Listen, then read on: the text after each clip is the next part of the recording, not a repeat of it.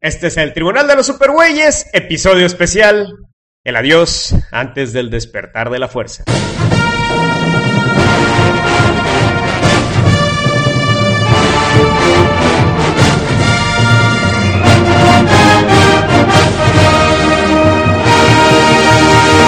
De todos los confines cósmicos del universo se reúnen con papas y chelas las más poderosas fuerzas del bien que se hayan visto. Pedro Ajaz, Tavo Duarte, Chucho y Mario Padilla. Todos dedicados a luchar por la paz y la justicia de la humanidad y hablar un rato de cómics también.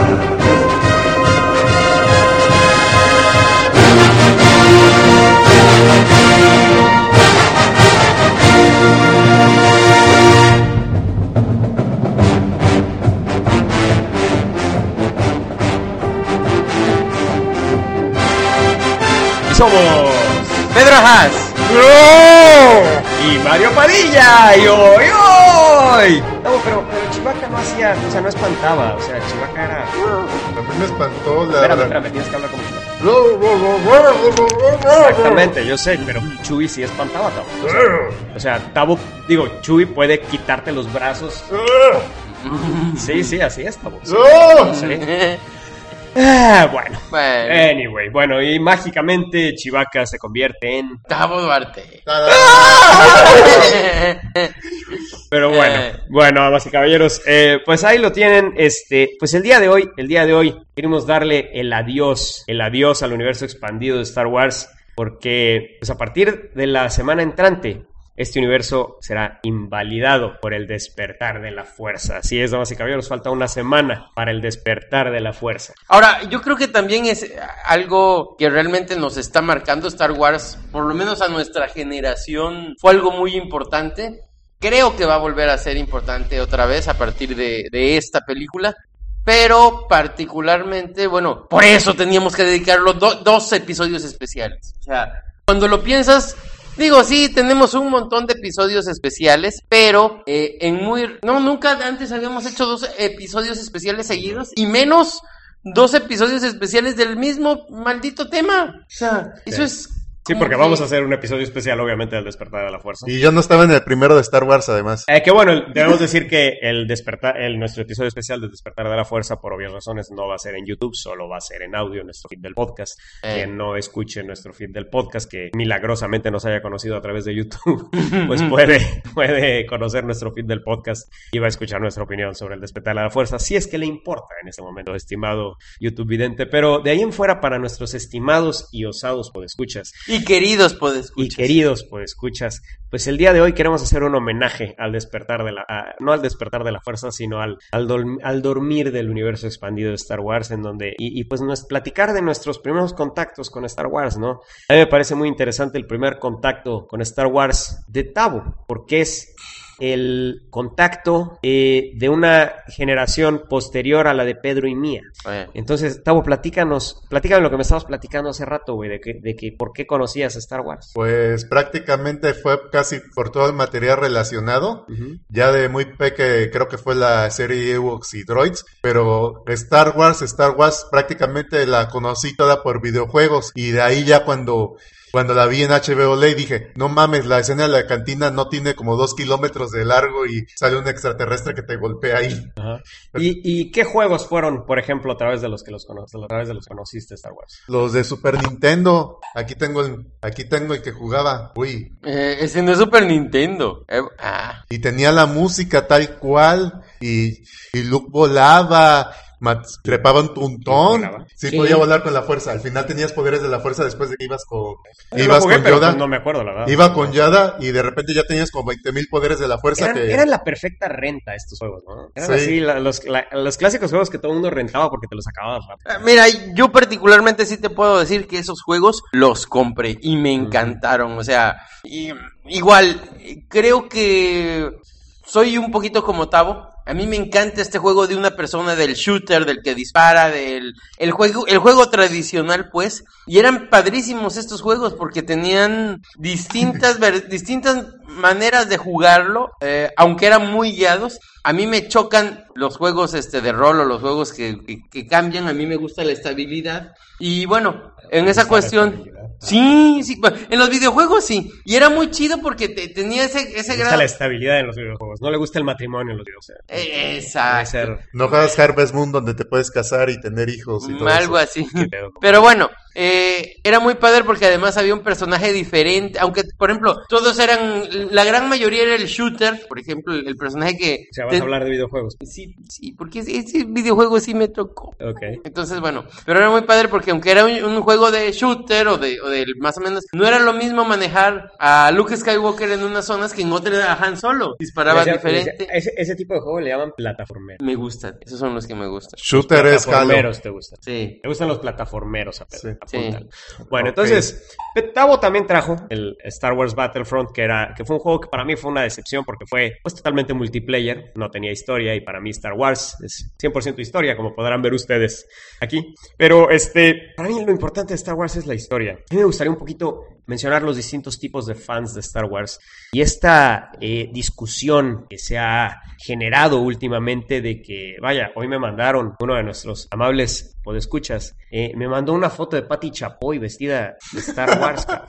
Entonces, ¿De Star Wars? Te lo juro, güey. Vestida de la princesa Lea con un güey vestido de Chewbacca que Espero puedo que no asumir que, sea- era Pedrito Origel, cabrón. Espero que no sea la versión de bikini Eh, de no, no, Esclava. no, no, no, no era, no era Lea esclava, bendito sea Dios, era Lea ya, digamos, Lea senadora, Lea... Sí, eh, sí, Leia sí, normal. Entonces, eh, el, el punto es que eh, eh, pusimos un artículo hace poco en, nuestro, feed de Facebook, donde se hablaba, me pareció un artículo muy interesante, eh, estaba, estoy de acuerdo con algunas cosas, estoy en desacuerdo con otras cosas, pero una cosa con las que estaba de acuerdo es que dice, eh, siempre los fans de Star Wars hemos sido relegados, hemos sido como que apestaditos en la sociedad y actualmente seguimos siéndolo. ¿Por qué? Porque nos gusta demasiado. Es decir, Star Wars te gusta demasiado. O sea, Star Wars debe ser una moda nada más. ¿Qué opinas de eso, Pedro? ¿Qué opinaste de ese, de ese artículo? Mira, yo creo que de alguna manera, cuando alguien se obsesiona demasiado con algo, eh, ya no es sano. Y entonces, bueno, ahí sí es cuando hay una diferencia y es cuando alguien de alguna manera sí tiene que decir, oye, espérate, estás demasiado clavada con esto.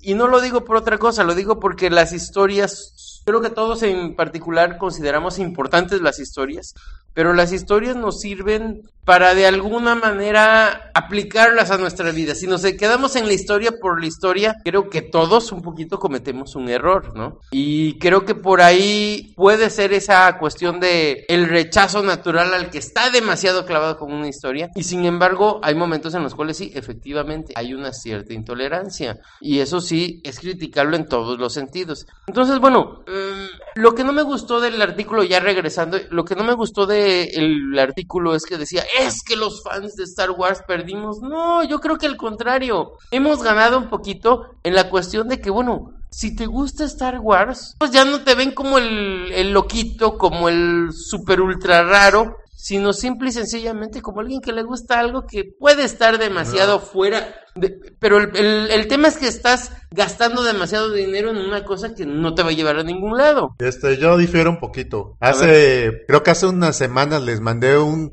un anuncio que me llegó por el Facebook sobre un antro aquí de Veracruz que estaban haciendo la noche de Star Wars, que la, que llega la furia y la furia llega esto y aquello, aquello, pero todo al final son shots. Vénganse aquí al antro y vamos a tener como dos o tres personas disfrazadas y todo eso. Y yo creo que prácticamente a ese antro le vale madre Star Wars y pasa de moda y va a poner lo que sigue de moda y te van de raro. de, Oye, ¿todavía te gusta Star Wars? Eso ya es pasado de moda, es todo, como de todo el año. Yo, yo estoy de acuerdo con. Tavo. Yo creo que es una, un fandom de Star Wars muy pasajero y muy gráfico. Eh, es decir, todo el diseño gráfico de Star Wars es espectacular. El diseño de los Stormtroopers, hay una fascinación actual por los cascos de los Stormtroopers. Por el diseño, es increíble el diseño de los cascos de los Stormtroopers, es increíble el diseño del casco de Darth Vader. Entonces, hay una fascinación por los diseños de Star Wars, pero si tú le preguntas a la gente sobre el personaje que está detrás de ese diseño de Boba Fett o ese diseño de Darth Vader, no tienen ni idea de quién es. Es como la muchacha en la foto que está parada frente a una estatua de Darth Vader haciendo el símbolo de eh, Live Long and Prosper Pero de Spock. Ahora- Entonces, eh, y, y- y confunde a los vulcanos con Darth Vader, güey. O sea, no mames. Pero bueno, el punto es que ese es, ese es el punto. Eh, es, una, es un fandom muy gráfico. Pero me parece válido. Es como la gente que le gustan mucho los juguetes de Star Wars. Es fan de los juguetes de Star Wars. Eh, me parece muy válido. Es, hay, hay muchas chavas que son fans. Vaya, tenemos una foto con dos chavas en la Comic Con que nos encontramos vestidas de Stormtroopers con unas armaduras bastante ineficientes porque definitivamente no podrían eh, pues, protegerlas en gran medida, más bien dejaban bastante parte de su Mm. cuerpo al descubierto. Pero pues estas chavas estaban preciosas y, y, eh, pues definitivamente hasta cierto punto se puede decir es un tipo de fan de Star Wars, güey. Son fans de lo gráfico de Star Wars, de la imagen, las imágenes. de Ahora, Star mira, Wars. yo creo que tenemos que aceptar una cosa. O sea, a mí me gusta mucho Star Wars. Estoy muy agradecido con George Lucas. Que ¿Te bueno. prestó lana o qué pedo? No, no, no. Pero, oye, y, y se vale. un- no es un artista perfecto. De que la regó bastante y un poquito. Bueno, la regó bastante con el episodio 1 y 2 y un poco con el episodio 3. La regó el hijo de la chingada. Entonces, bueno. Definitivamente como cineasta deja mucho que desear. No, a ver, no, no, no. Eh, eh, como Basta cine. con ver la escena de Mira, a ver, yo te quiero. No, yo te quiero más. a ver. No, yo te Como quiero. cineasta es bueno y tiene una serie de cuestiones muy válidas, muy especiales como cineasta, pero es, Es, un mal cineasta... director de actores, dirá Pedro. no, es un cineasta limitado, cabrón. O sea, si tú ves, a ver, si tú ves todo lo que tiene que lograr un pinche cineasta para realmente hacer una buena película, una película completa, está muy difícil. O sea, eh, nos decían, a ver, una vez fui a un curso de cine y nos decían, hay nueve cosas que tiene que lograr un cineasta. Si ustedes logran manejar perfectamente cuatro, ya le hicieron, van a hacer una buena película. Si logran las nueve, hay algunos que en una, en una sola película tienen las nueve a la perfección, eso es ah, una obra maestra. A ver, Pedro, y dime, ¿cuál fue tu primer contacto con Star Wars? Eh, mi primer contacto con Star Wars ni siquiera lo recuerdo, cabrón. O sea, No lo recuerdas. a ver, tomamos en cuenta que yo más o menos nací a la vez que Star Wars. O sea, Pero tienes que haber tenido un primer contacto, ¿no? primer contacto fue las la primera película, en algún momento la vi. No supiste dónde la viste. No, ni siquiera supe dónde. A ver, espérame, espérame, cine, supe, no supe dónde la vi. De donde sí tengo memorias muy claras de haberla visto en el cine, que será seis años, cinco años, es la del El Imperio contraataca. Es así, así de que. De hecho, es más, yo me acuerdo que en alguna ocasión estaba yo en el Imperio contraataca, encantadísimo, encantadísimo. No sabías ni qué puta madre estaba pasando en la pantalla, pero estabas en... Ah, ah, y luego, ¿por qué se enojan? Porque lo interrumpes a No, uno. como niño, pues así, así estuve yo en el Imperio Contraataca, güey, somos de la misma edad. Exacto, pero- Ibas a ser el mismo niño que odias cuando vas a ver No, las no, no, películas. pero, A mí, me, a mí espérame. me espantó la carbonización de Han Solo, güey. Y claro, no, pero, que, pero, me, pero- que me marcó, güey. Pero, pero espérame, a eso voy. O sea, yo estaba así como que, oye, ¿y por qué esto? ¿Y por qué esto? Y, y de repente llega un momento todavía, me acuerdo que era un momento en el que había un montón de blanco en la pantalla, y me dicen, pero además te tengo que explicar que la gente está muy enojada. ¿Y por qué? Yo me acuerdo que había dicho como cinco o seis porqués. Porque no dejas de preguntar y yo, "Mm". me callo. Y a partir de ahí, Pedro se volvió un mamón en el cine, porque no le puedes decir Es el, nada. es el origen secreto. Nada. Es el origen secreto de Pedro, nomás aquí del tribunal. güey, O sea, no mames. Es, es un mamón en el cine, No, güey, te lo juro. no, o sea, no. le hablas y es, y es un. Ah, pero eso sí, saca su celular con el brillo hasta su puta madre, güey. O sea, un pinche reflector que la, se- la batiseñal se queda pendeja, güey. Y si lo saca en el cine, ya está viendo su WhatsApp, güey, todo el tiempo. Y así como que, puta madre, güey, el puto, bájale el brillo a tu puto celular, cabrón. Y Pedro dice, Pero si le dices cualquier comentario y se ve el güey, se enoja. Pedro dice, oye, ¿se puede bajar el virillo? Sí, sí, sí. Ah, exactamente, güey. O sea, no mames, ¿cómo? Pero bueno, yo recuerdo perfectamente mi primer contacto de Star Wars y es algo tal vez peculiar. A Van a encontrar ustedes peculiar. No, pero deja, deja, ya, Bueno, gastaste mucho. Déjame terminar lo, lo- lo que- bueno, ahora, de todas maneras, sí me acuerdo mucho de Star Wars porque, Primero no se acordaba. a ver, me acuerdo mucho de Star Wars no por mi primer contacto. Mi papá eh, compró era fan de comprar lo, lo último de la tecnología, un proyector. Y justamente teníamos tres películas de Star Wars que se proyectaban ahí en la casa, que eran el episodio, eran media hora del episodio 4. eh, En esa época no tenía el nombre de episodio 4. Pero bueno, eh, pero era esa película era Star Wars. Star Wars era la guerra de las galaxias, pero además, o sea, te vendían en una rollo de película la versión super ultra resumida de la película. Era Super 8. Era Super 8, sí, y era la, la, la versión resumida así de que... Ah, bueno. Ah, y otros voy. 15 minutos así de la... Y eso, de hecho es más, eh, la película acababa justo cuando se lograban escapar con la princesa, ya acababa todo, ya, ya no había más que ver. Ah. Bueno, pues mi primer contacto con Star Wars es un poco peculiar porque es este vaso. Este vaso fue mi primer contacto con Star Wars cuando era niño. Aquí me aprendí de memoria los nombres de todos los personajes de Star Wars sin saber ni siquiera quiénes eran. Yo conocía perfectamente quién era Boba Fett, pero no sabía absolutamente nada de su historia. No sabía ni qué pedo con estos güeyes hasta que fui a ver la película en el cine. Y este vaso lo conservo como pues trofeo, digamos, hasta la fecha, forradito y todo, porque pues le tengo mucho cariño, güey. Es mi primer contacto con Star Wars, definitivamente, ¿no? Y pues, ya que vi la película, eh, pues fue algo, algo muy especial el saber los nombres de los personajes, era lo único que sabía. Pero sí, esa caída, ¡paz! de Han Solo carbonizado fue terrible, güey. Me plagó mis pesadillas por varias noches posteriores a esa función de cine. Eh, puedo decir que tal vez vi muy chico Aliens, el regreso de la James Cameron, y también vi muy chico El Imperio Contraataca porque las dos me impresionaron igual. Pero eh, realmente me hice fan de Star Wars ya grande, ya que, ya que las películas ya habían pasado de moda, ya, ya no existían. Ya, Eso eh, se lo critico mucho a Lucas, que prácticamente dejó la franquicia morir y terminó Star Wars, hubo serie de Ewoks y droides y, y una película de Ewoks y ya valió madres y ya no volvemos a saber de ellas hasta que las relanza en los noventas con efectos super mejorados. Fíjate no que, que yo estoy en desacuerdo, Tavo. Yo creo que. Lucas estuvo tratando de vender Star Wars, pero nadie se lo compraba. Eh, por eso fue que sucedieron estas series de Ewoks y estas películas de Ewoks. Él trató de mantener a Star Wars vivo, pero nadie le compraba la idea. ¿Quieren saber a quién le agradecemos el tener una película de Star Wars hoy, 2015, diciembre de 2015? A una editorial que se llama Del Rey, damas y caballeros.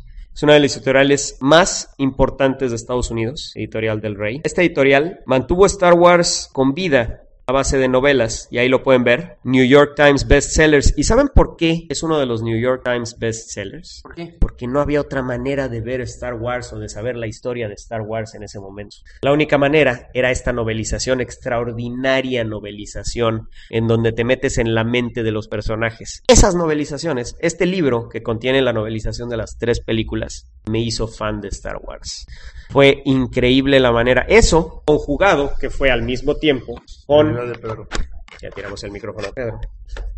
Este juego del que hemos hablado múltiples veces aquí en el podcast, X-Wing, que es un simulador que salió para PC. Pues al mismo tiempo estaba yo leyendo este libro y al mismo tiempo jugando este juego en mi PC con mi joystick y donde era yo un piloto, pero un verdadero piloto. O sea, esto era, eran controles avanzados. Usabas todo el teclado de la computadora para controlar la nave. Y no solo manejabas X-Wings, manejabas también Y-Wings, B-Wings, A-Wings, todas las, las naves. De, del de, de la alianza, no, no manejabas naves del imperio. Entonces, eh, fue verdaderamente espectacular la manera en que, en que estos dos, estos dos eh, eh, contenidos me atrajeron a Star Wars, ¿no? Atrayeron. me Atrayeron. atrayeron, gracias, Pedro. Entonces, de ahí, esto estoy, estoy hablando del noventa y tantos. Y pues como les decía, Del Rey mantuvo vivo Star Wars gracias a esas novelizaciones. Y de repente, de la nada, un autor bastante conocido de novelas, eh, novelas de ciencia ficción. De hecho, ya había ganado un Hugo Award, que los Hugos son los Óscares de las novelas de ciencia ficción. Eh, quien gana un Hugo es, es uno de los premios más importantes para la ciencia ficción en Estados Unidos. Ay, que nomás votan los artistas, no votan. Es. Pues este, este autor, Timothy Zahn, saca este libro llamado Heredero del Imperio, Heir to the Empire. Este, pues ya está bastante amarillento, tiene como 20 años de antigüedad este libro. Pero este libro fue eh, después de leer las novelizaciones de las películas, lo que me trajo de lleno a Star Wars y me voló la tapa de los sesos. Pedro, tú has sido expuesto a la historia de este libro a través de cómics. No, Platícanos, ¿qué opinas? Mira, también leí esa primera novela y la verdad es que está muy padre porque efectivamente cuando no había material de Star Wars, de repente el hecho de que efectivamente se sintiera que estamos con los personajes que conocemos, estamos en una situación diferente y digo, termina la episodio 6 y tú dices, bueno, pues ya todo se solucionó, no hay problema, todos estamos contentos y de repente primero el hecho de que efectivamente hubiera un problema después de todo esto, hubiera eh, esta unión entre los personajes, pero a la vez eh, esta, Estoy mostrando el segundo libro de esa trilogía. esta serie, de, de- de cuestiones dramáticas ahí. Eh, está muy padre. Ahora, eh, me encanta cómo, por ejemplo, en el primer libro hasta te justifican algunas de las algunos de los agujeros. Eh, eso, eso se me va a quedar siempre. Y ese es el tercer libro. eh, eso se me va a quedar siempre muy metido en la mente. Dark Force Rising. El hecho de que, por ejemplo, en el primer libro, un momento, como tú dices, de los que te explota la cabeza, es cuando te das cuenta que, por ejemplo, justifica algunas de las de los detalles de la, de la tercera película que yo ya había encontrado ahí. O sea, de repente vi Retorno del Jedi y dije, ay, esta película... Está muy padre la trilogía original, la vi antes de que se hiciera episodio 1, cuando estaban todavía, era cuestión de rentarla en, en VHS. Si es que la encontrabas, porque siempre estaba rentada las de Star Wars. Bueno, mira, yo... Bueno, y esto cuando salieron en, en, en VHS, porque fueron años para que salieran en VHS. Pero bueno, yo las renté un buen día que estaban en VHS, me las eché todas y dije, bueno, oye, yo pensaba que Retorno del Jedi era la mejor y de repente Retorno del Jedi nada más es justificar, justificar, justificar, justificar, o sea, ya para acabar todo es resolver todo. Y cuando leo este libro, que será unos ocho meses después de eso, agarra y dice, ¿Quién te "Ah, recomendó ese libro? Platícanos, ¿quién? mm, de hecho es más, eh, tú. No, ve- Ya te lo presté, güey. ¿Leíste este libro? no, no, no, no, no, tú me, tú me prestaste el último libro. ¿No leíste este ejemplar? ¿Este que tengo aquí? No. ¿No, leíste el mío? Por ahí tengo en mi casa unos hardcovers, cabrón. Ah, ok. O sea, haz de cuenta que fue bien curioso. Un amigo mío se fue a vivir a Estados Unidos y me trajo de regalo eh, el acuerdo de Acura, el acuerdo de. True Sad Backer. Aquí. Ándale, e- eso, ese me lo trajo de Desgraciadamente, desgraciadamente mi ejemplar se me cayó al excusado, como podrán.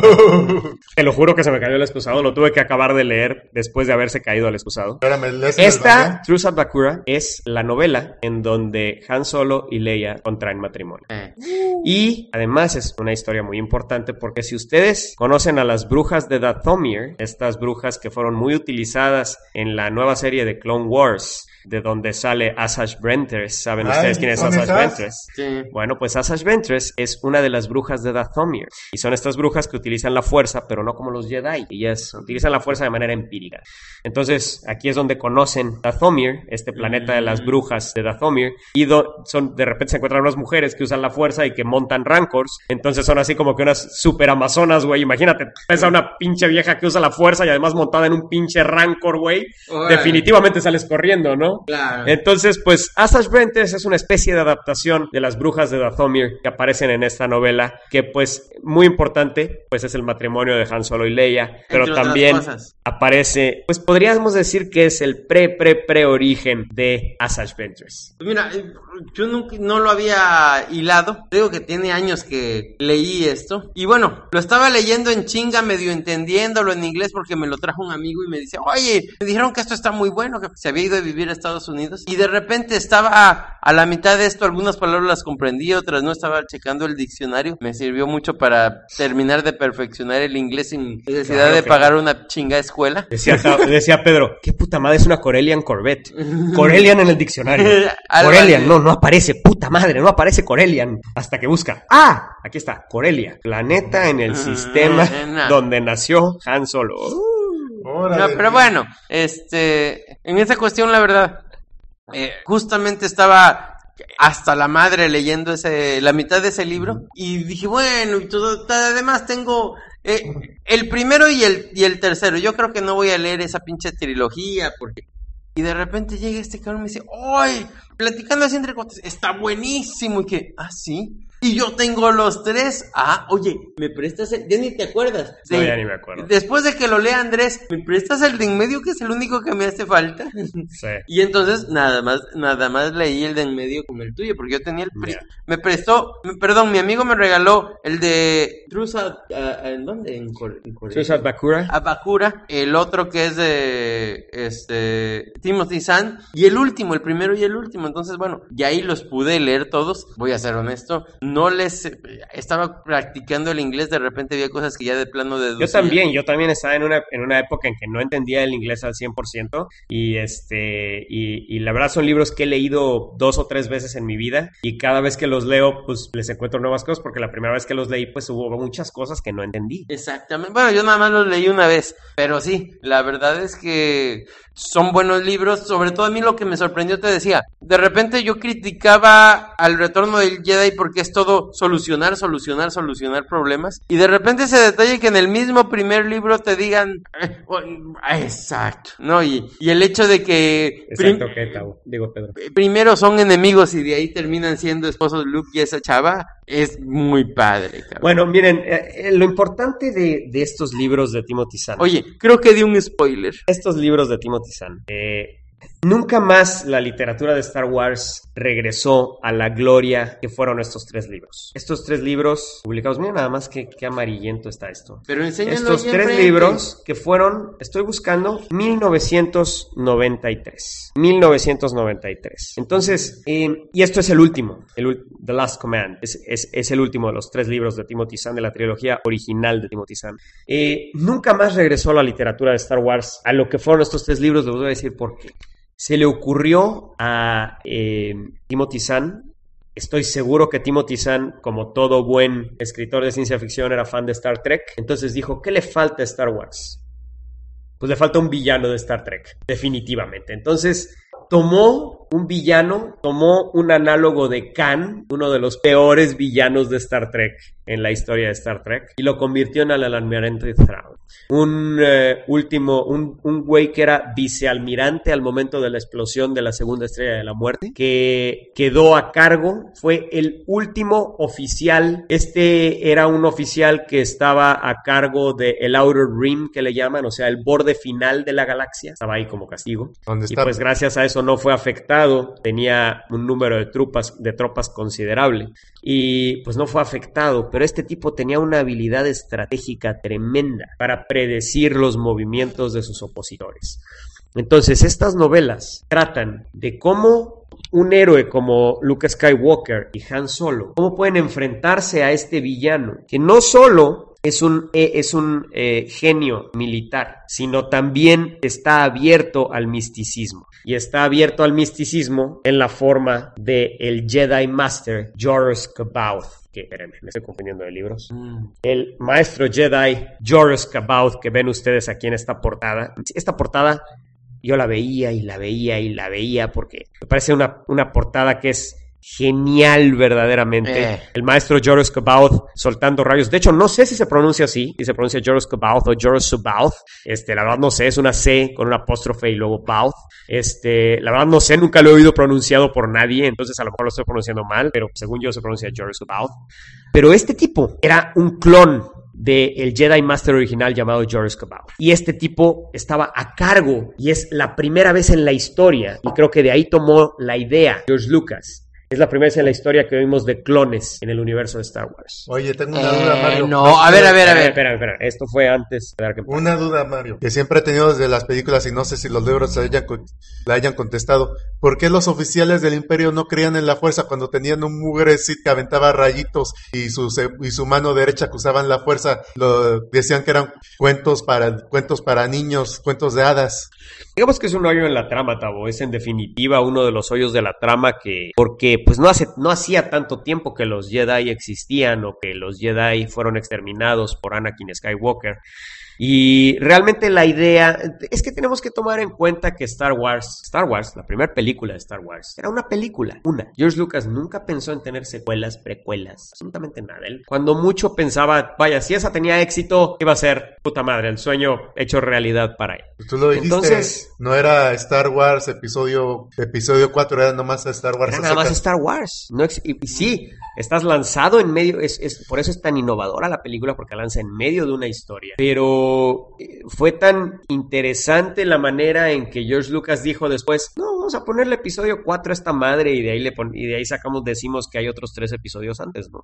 Y fue un, golpe de mercadotecnia histórica para el cine. Ahora, te voy a decir una cosa. eh, más que un golpe cabrón de mercadotecnia, yo le encuentro otra cosa muy especial y muy particular. Creo que es un golpe como tal de creatividad y yo no puedo estar gritándole o estar intentando convencer a alguien que no crea en eso, pero creo que una de las cosas centrales de Star Wars es cree que hay algo más allá de la ciencia, cree que hay algo más de la frialdad de que de la frialdad del, del pensamiento, de la frialdad de los cálculos.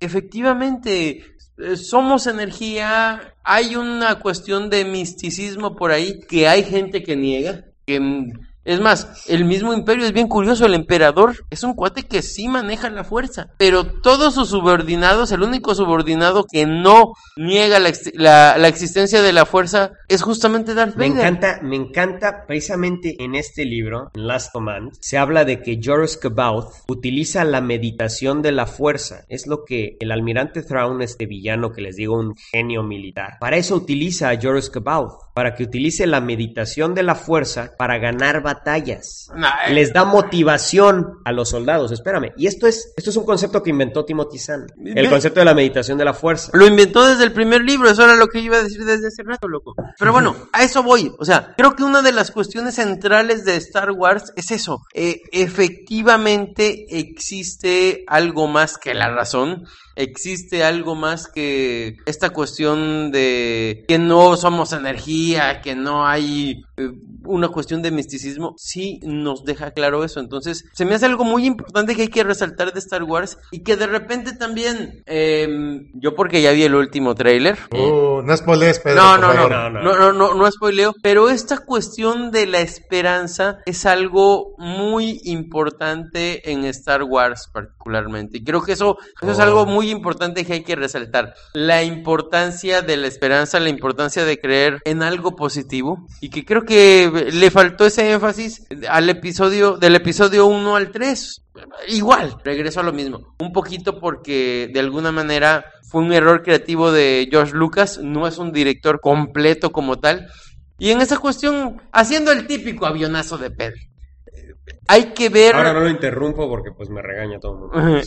hay que ver tanto el Yo docu- quisiera traerte al tema, pero no, hay que ver tanto la cuestión del el documental este de Imperio de Sueños. Es muy chido, la verdad. A mí me gustó mucho verlo en cuanto a anécdotas, en cuanto a lo difícil que le costó a George Lucas hacer la primera película y toda la cuestión de cómo, bueno, eh, creo que Star Wars sigue siendo válido con todas las tonterías que ha hecho George. A partir de eso, a partir de que nace de la idea de un artista que lo único que tiene ganas de hacer es sacar su maldita idea. Sacar esta idea que tiene que darle al mundo y que no fue fácil para él. De repente vemos el documental de Dunas, la mejor película de ciencia ficción nunca hecha. Decimos, puta, qué lástima que nunca se hizo, La de pero... Jodorowsky, La de Dunas Jodorowsky, Dunas de Jodorowsky. Y de alguna manera Star Wars, La película aunque... de Dunas sí se hizo. Bueno, Dunas de Jodorowsky sí se hizo.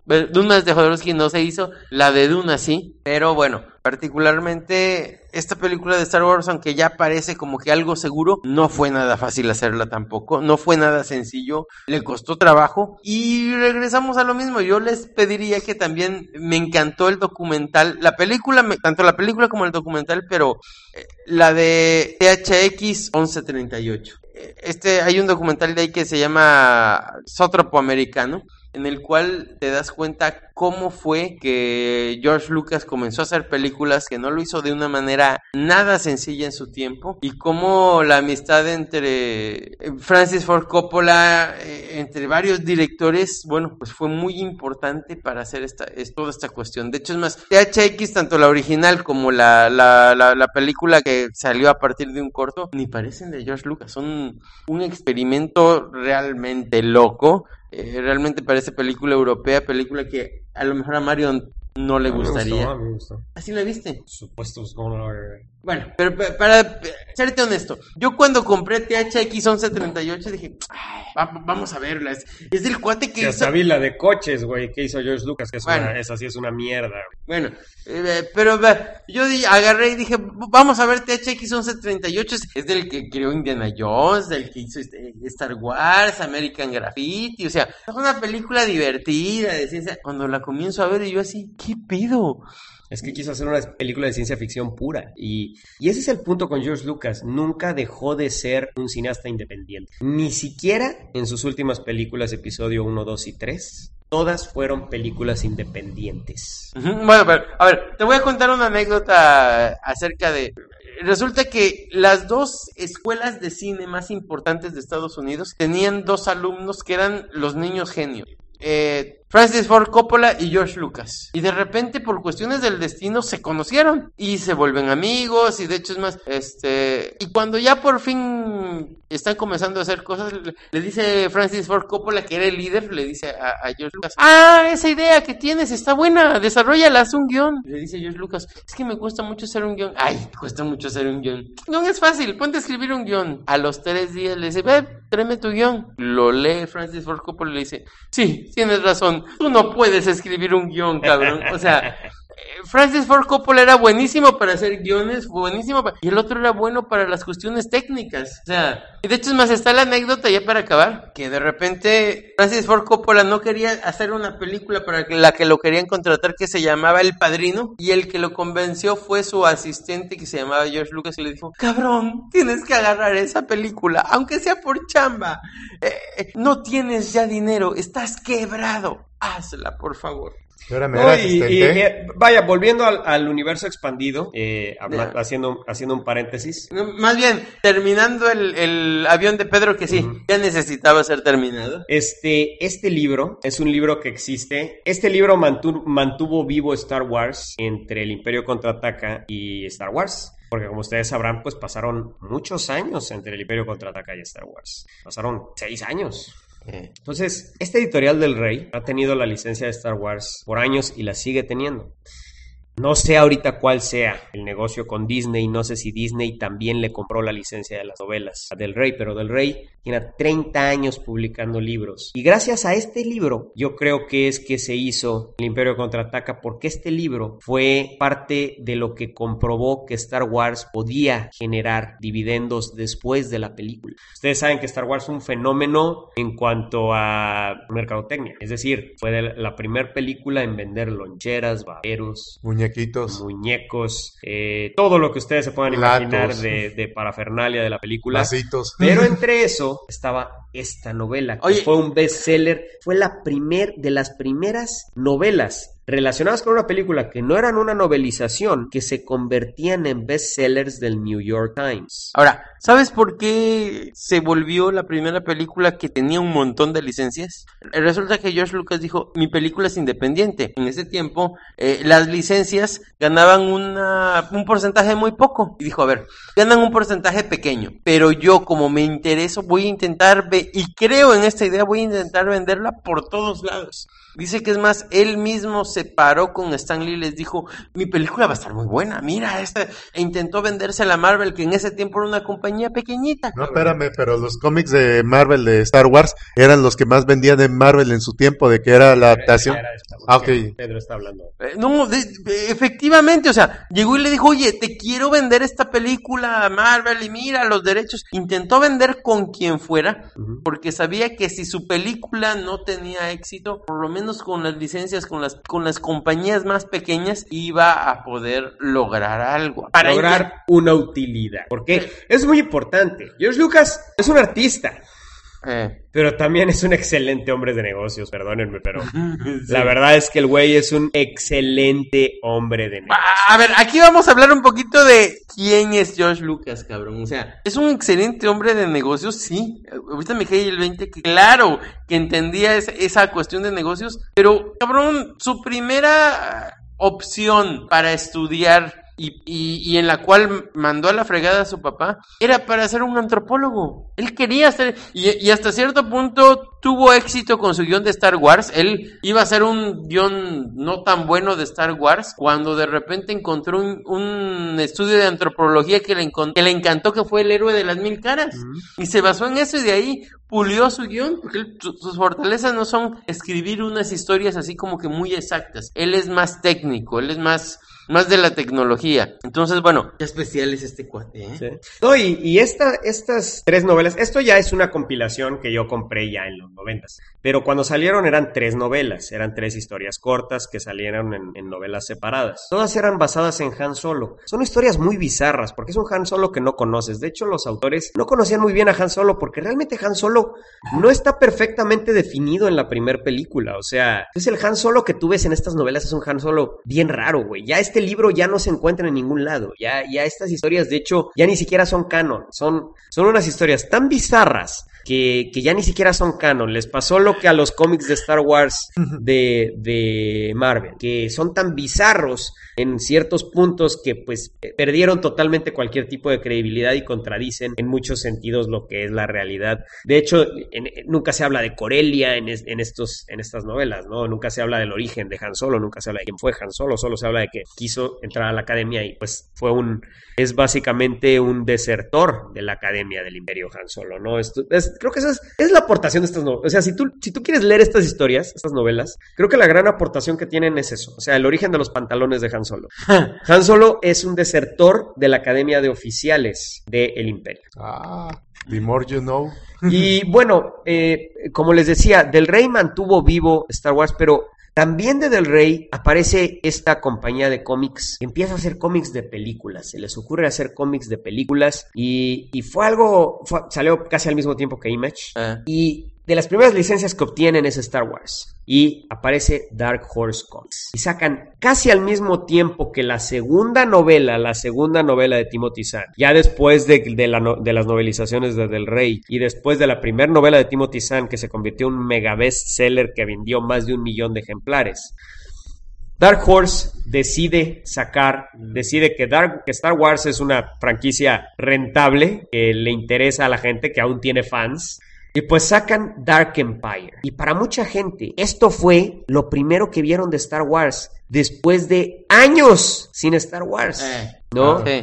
Eh, la novelización de Del Rey es algo tan oscuro que muy poca, solo la gente que, que leía realmente libros, ¿no? O que, que, iba a librerías y además que era de Estados Unidos, porque pues aquí en México, olvídense, ¿no? En cambio, esto sí se distribuyó en Estados en México. Es, Dark Empire se distribuyó en, en México. Fue una historia tan bizarra, pero principalmente el dibujo de Cam Kennedy, que siempre ha sido mi queja en cuanto a Dark Empire. Siempre fue para mí, la historia me parece muy interesante, como la historia básicamente la premisa es Luke Skywalker decide que para ser un verdadero Jedi Master tiene que conocer el lado oscuro y tiene que aceptar el lado oscuro y vencer el lado oscuro. Ahí tienen a Luke Skywalker como prácticamente... Y en este momento todavía no se hablaba de Sith. O sea, siempre se había hablado de Darth Vader, Dark Lord of the Sith, pero George Lucas nunca se molestó en explicar qué quería decir eso de Dark Lord of the Sith. En este momento, malos, ¿no? en este momento no se habla de Sith. O sea, simplemente era el lado oscuro y pues, la fuerza, ¿no? El lado oscuro y la fuerza, porque no le decían el lado blanco. Le decían the light side of the force, ¿no? Pero en español está muy difícil traducirlo. Entonces, el lado luminoso de la fuerza, si quieres decirle, ¿no? Entonces, pues aquí, y aquí ven, de hecho, en esta portada, a Luke Skywalker con el traje de Darth Vader. Excepto la cara. Acepta, excepto el casco, obviamente, porque pues no está lesionado, no tiene el cuerpo lesionado, no necesita un respirador, no necesita nada para sobrevivir. Y tenemos el concepto que introdujo Timothy Zahn en las novelas, obviamente estoy seguro que Tom Beach, el escritor de esta, de esta, eh, de esta trilogía, que después se convirtió en una trilogía, leyó las novelas de Timothy Zahn y dijo, no mames, la idea de los clones está poca madre, güey, porque Timothy Zahn es el que presenta el concepto de los Stormtroopers clones, ¿no? Timothy Zahn en su novela de, eh, en esta, ¿no? Es donde presenta básicamente la idea de los clones. Ahora, Y, y este, y aquí este güey presenta la idea de que el emperador sobrevivió a base de un cuerpo clonado. ahora, también hay que recordar algo importante. Era una referencia muy oscura, pero efectivamente se había mencionado la guerra de los clones. Ah, tienes toda la razón, Pedro. Pero- Obi-Wan Kenobi en la escena de Star Wars, y creo que ese es, eso es de donde tomó obviamente Timothy Zahn. Tienes toda la razón, se me olvidó sí, mencionar esa sí, parte. sí. Timothy Zahn tomó esa, ese, ese pequeño diálogo de Obi-Wan en su pequeña choza con Luke Skywalker, en donde le platica de Anakin Skywalker y los Jedi, y dice esa palabra, The Clone Wars. No fue Lea, digo que se lo dijo en el holograma. no, no fue. No, no, no, no. Y yo estoy Fue seguro que yo estoy seguro que fue en ese momento un comentario del área que pudo ser de la batalla contra los 20.000 dragones o contra los 20.000 Claro, y por algo así. supuesto, Claro, por pero- supuesto. Y pero ya- Fue una cosa que se le ocurrió a Lucas, obviamente haciendo un pequeño guiño a su película anterior, ¿no? Eh, eh, pero definitivamente eh, George Lucas tenía en su mente la idea de los clones. Claro. Y este, y pues lo trae a Star Wars simplemente como una mención, porque creo que el genio de Star Wars es el simplemente ese tipo de cosas, ese tipo de menciones, que te da probaditas así de que, ¿qué pedo, güey? Quiero saber más de eso. Pero pues no puedes porque estás viendo la película y pues la película se está centrando en una historia. Y, y eso es todo lo que vas a ver, pero es un mundo. Ahora le llaman world building, creación de mundo, ahora ya tiene nombre eso. Bueno, pues desde mi punto de vista creo que George Lucas creó ese concepto de world building. Ahora, te voy a decir otra cosa. Particularmente, ahorita que estaba viendo Dark Empire, eh, me gustó mucho el dibujo. Tú decías, no, es que la principal ¿Qué queja, la principal queja que tengo es el dibujo. Y sí, a mí no me gustó Dark Empire la primera vez que lo vi. Empire 2. El- a mí no me gustó la primera vez que lo vi. eh, y creo que tiene que ver un poquito con la expectativa que uno tenía de Star Wars. Uno lo pensaba como algo más eh, iluminado, algo como que ya tenía las, eh, las expectativas de que, ay, el Jedi eh, era algo más Muy positivo. influenciado por Jodorowsky, también. Exactamente, y, y de repente Dark Empire es más oscuro visualmente. Y eso te, Tremendamente influenciado por los metabarones, así.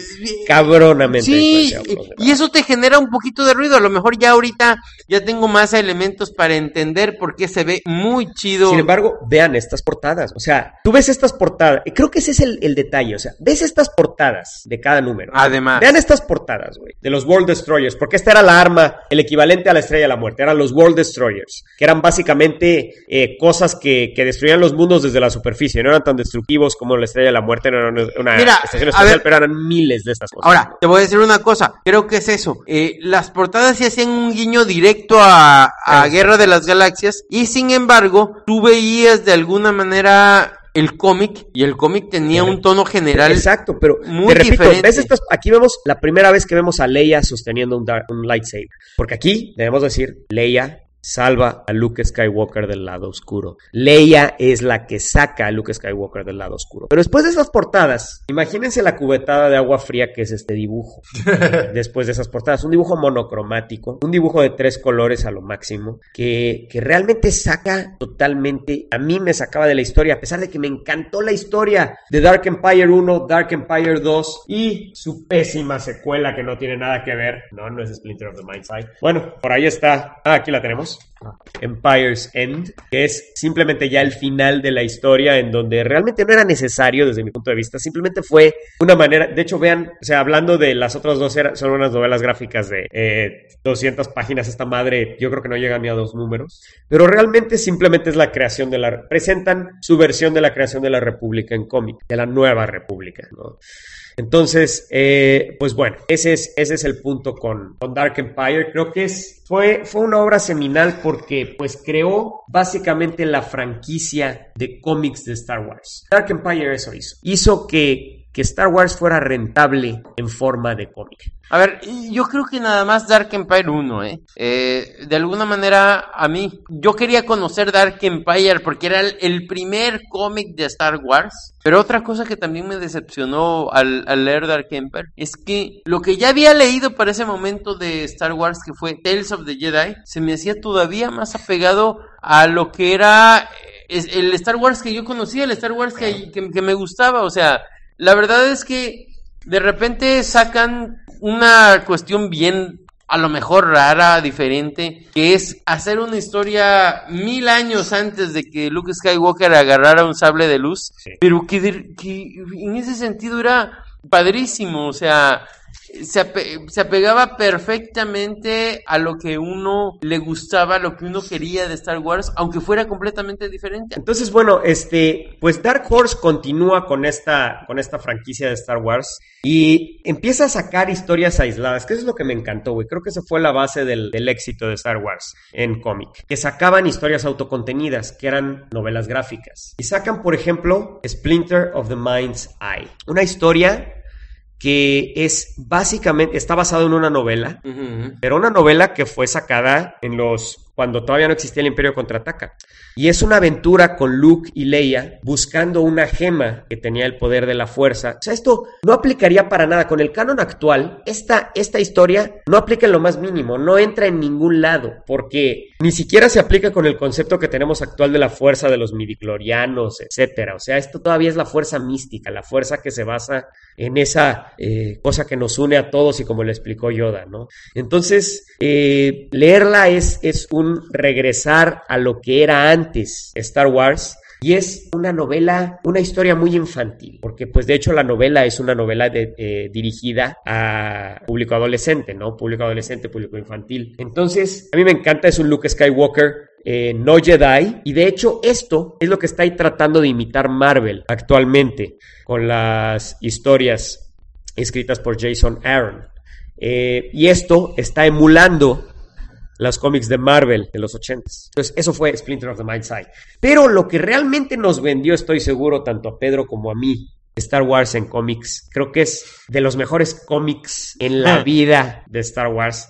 Se los aseguro. O sea, yo creo que si, si, en a- si, algún- si van a leer un solo cómic de Star Wars, uno solo, les recomiendo que lean este. Uy. Crimson Empire. Antes de que comentara. de Crimson Empire. Mira, te, vo- te voy a platicar de Crimson Empire. Eh, me dijiste, eso es lo que nos vendió leer cómics de Star Wars. No, que por eso hablé tan febrilmente de Tales of the Jedi, porque me encantó, porque dije, ah, Bueno, bueno, pero, pero es que esto fue antes de Tales of the Jedi. por eso te vuelvo a regresar. Yo tuve acceso a cómics gringos hasta Tales of the Jedi. Ah, ok. Bueno, entonces no hables de the Jedi porque No, espérame, espérame, espérame, espérame. Y en ese sentido, Ahorita vamos a sacar yo, comencé a leer Crimson Empire, me llamaba la atención por las portadas, por lo que tú quieras, porque la crítica decía que estaba muy buena, pero no había tenido acceso a eso hasta que de repente me lo recomienda mi amigo Mario y digo, ah, está chido. Y lo tingué y no, la verdad Esta es que- escena, esta escena es lo que hizo Crimson Empire. eh, Esta escena que ven aquí, Darth Vader entrenando a los guardias del emperador. Pero esta no es la historia de los guardias del emperador, no vayan a creer que es algo tan estúpido. Esta historia es la historia de un guardia del emperador caído, un guardia Ah. del emperador que dejó de ser guardia del emperador cuando se destruyó la segunda estrella de la muerte y se convirtió en cazarrecompensas. Como. Y aquí nos damos cuenta de quiénes eran esos guardias imperiales vestidos de rojo que vemos en la película solamente ahí parados y que simplemente se van y regresan y eso es No, todo. esto fue chistoso porque me dijiste, Mario, me dijiste, Tavo, no tienes ni puta y medra idea de quién es este güey. Dije, sí, salió en la película tantito así y mi hermano tuvo el muñeco, pero ahorita está más mamey y tiene la armadura de Iron Man. O sea que sí sé, dice. "Oh, Bueno, no de hecho se idea". supone que esta imagen que estamos viendo aquí arriba, que tenemos nosotros, pues es esa era la armadura que tenían abajo los guardias imperiales. O sea, lo que pasa es que en la película, pues nunca se abre la capa. No, siempre están con la capa pues cerrada totalmente, ¿no? Pero abajo de la capa traen esa armadura. Ahora, eso es lo genial, o sea, cuando de repente te das cuenta que nada más de un ratito pueden hacer toda una serie de detalles, toda una serie de cosas y, darle una profundidad a esos personajes, creo que eso es lo que hicieron estos cómics de Star Wars, o sea, eh, Sí. Dark Horse, la verdad, hubo toda una serie de cómics en los cuales profundizaron de una manera tan inteligente con el universo que regresamos a lo mismo. Eh, creo que por eso también es este especial. Aunque digan que ya no es válido, esas historias están ahí. Ay, sí. Esas historias podemos conocerlas, podemos leerlas Sí. y disfrutarlas, aunque bueno, que ya no fueron realidad, que fueron parte de, no importa, son bastante disfrutables, ¿eh? No, Pedro, el otro día me que estaba aburrido, abrí la Wikipedia, o sea, el eh, Star Wars Wiki de internet. Dije, ah, vamos a ver los de la cantina. Y abro uno, y cada uno con una historia así larguísima de generaciones, de qué hacían y por qué estaban ahí, todo eso. No mames, este güey nomás salió como como tres segundos en pantalla y ¡ah! Pero todo es el universo expandido, Tavo. De hecho, eh, si ves, si me pasas, Pedro, eh, uno de estos libros de por acá, por ejemplo, eh, aquí vemos los, los libros en donde tenemos, por ejemplo, historias de la cantina de Mos Eisley. O sea, eh, Del Rey mantuvo vivo Star Wars de muchas maneras. Pero bueno, creo que lo que hizo explotar Star Wars ya la conciencia general de la gente se ligó a la aparición del Nintendo 64. Ah, sí los jugué. ¿Rogue Squadron? Entonces, una obra que fue lo que trajo a la conciencia general, porque coincidió con el lanzamiento del Nintendo 64. Y fue una... Pues creo que fueron genios de la mercadotecnia realmente el traer eh, una obra que venía en tres partes. Y no estoy diciendo tres partes de que el cómic fuera de tres partes o la novela fuera de tres partes, no. Es decir, para tener la historia completa tenías que leer el cómic por un lado, leer la novela por el otro lado y luego jugar el juego de video, güey. en el Nintendo 64. Cada uno de estos contenidos tenía un lado distinto de la historia. Shadows of the Empire se enfocaba en Leia y en Chewbacca. Shadows of the Empire, la novela, se enfocaba en Luke Skywalker. Y de hecho aquí es la primera vez en donde vemos cómo se crea un lightsaber, porque si ustedes se acuerdan, Luke Skywalker al final del Imperio Contraataca pierde la espada de su padre, Anakin Skywalker. Entonces aquí lo vemos crear en, en Tatooine, en la casa de Obi-Wan Kenobi, lo vemos crear un lightsaber. De una manera que ya no aplica con el canon actual, porque de, acuerdo al canon actual ya no se hacen así los lightsabers. Entonces, pues bueno, esto lo inventó Steve Perry, pero lo importante de Steve Perry, este, este autor, es que él dijo en una entrevista, y me pareció increíble su declaración. Dice, estoy maravillado porque soy el primer, la primera persona en la historia que le permiten meterse en la cabeza de Darth Vader. Y así es. De acuerdo a la historia de Shadows of the Empire, Darth Vader está en una, en una pleito con el príncipe Caesar. El príncipe Caesar es el líder de un grupo criminal que está tratando de ser, de tomar el lugar de Darth Vader como el segundo del emperador. Cosa que tampoco aplicaría con el canon actual, la regla de los dos del Sith, ¿se acuerdan de eso? Bueno, se no aplica. Entonces, eh, bueno, en fin. Entonces, Día, día, día. sí, tenemos, Oye, tenemos aquí a una, a una dama. ¿Y qué pasó? Yo nunca entendí la regla de los dos. Yo Se me- tampoco, yo tampoco, me parece Me, estúpido. parece estúpido porque se muere uno, ya valió madres todo. Así es. Entonces, eh, pues aquí- entonces tenemos, te digo, Shadows of Empire no existía la regla de los dos, no existía ningún, ningún canon de ese tipo. Y entonces, eh, eh, te repito, es- este cómic y este libro, y luego el juego que se enfoca en Dash Rendar, un héroe nuevo que finge su muerte al final del juego. Y además, esta historia lleva la misma estructura del regreso del Jedi. Hay inclusive una estación espacial destructora de planetas al final que se destruye con una nave y todo lo que ustedes quieran. Entonces, fue una cosa que trajo Star Wars con el lanzamiento del Nintendo 64 a la conciencia de todo mundo. Todo mundo se volvió a acordar de Star Wars con eso. Y a partir de eso, George Lucas logró volver a sacar las películas en, en VHS a partir de Shadows of the Empire. Shadows of the Empire fue el que causó eso. Este, este proyecto multimedios, güey. Porque es- fue definitivamente uno de los primeros proyectos multimedios en la historia, güey. Cómic, novela y juego. Oye, Y Oye, cada, uno, cada uno llevaba una historia distinta con un aspecto distinto de la historia. Ahora, cuando la palabra multimedia era, uff, o sea, La palabra multimedia. una ¡Uy, cosa no, no, no, no, no, todo No, el mundo se Hay asombraba una con cosa eso. que me llamó la atención bastante del juego Nintendo 64. Haz de cuenta, Ralph Ranger, el más chingón de todos, aunque no lo viste en las películas, siempre estuvo ahí, estaba en la batalla de Hot, trató de recoger a, a. Han Solo, se enfrentó contra Boba Fett, se enfrentó a los Wampas, se encontró a los ITT, pero no lo viste, pero ahí estaba. Y Bueno, bueno, cuando se enfrenta a Boba Fett ya es mucho después de la batalla de Hoth. Sí, sí, pues. Pero sí, realmente Dash Rendar se quedó en Hoth aún después de que el balón milenario ya se había ido. Sí. Entonces, Empezó genial, podaba con su jetpack y tenía tastas, era tan bueno con las pistolas es, como es Han muy Solo. cómico, fíjate, ese juego del, de el Nintendo 64, porque todo el mundo tiene unos recuerdos tan bonitos de ese juego, cuando realmente el juego es desesperante, güey, es exasperante. cabrón. O sea, si ustedes jugaran ese juego ahorita, creo que agarrarían el control y lo aventarían a la pantalla y destruirían su propia televisión. O sea, es verdaderamente desesperante el juego. Pero, pero aportó historia, o sea, fue de los primeros juegos que tenían una historia coherente que te hacían seguir jugando por la historia nada más, güey. Y después de esto, pues Dark Horse empieza con su proyecto más grande Eh. de Star Wars. Una historia que iba a abarcar varios años. La historia de Tales from the Jedi. Pedro. La verdad es que es un cómic. Yo lo leí, ni siquiera pude leer el primero, leí el segundo. Y es bien curioso. El segundo Ah, número. Ah, el segundo número de la miniserie. Aunque de alguna manera rompe con el canon de Star Wars. Porque se supone que son dos esposos que llegan y. Les voy a leer, les voy a leer, bueno, no, creo que ya no te acuerdas. Este, la historia es dos Jedi.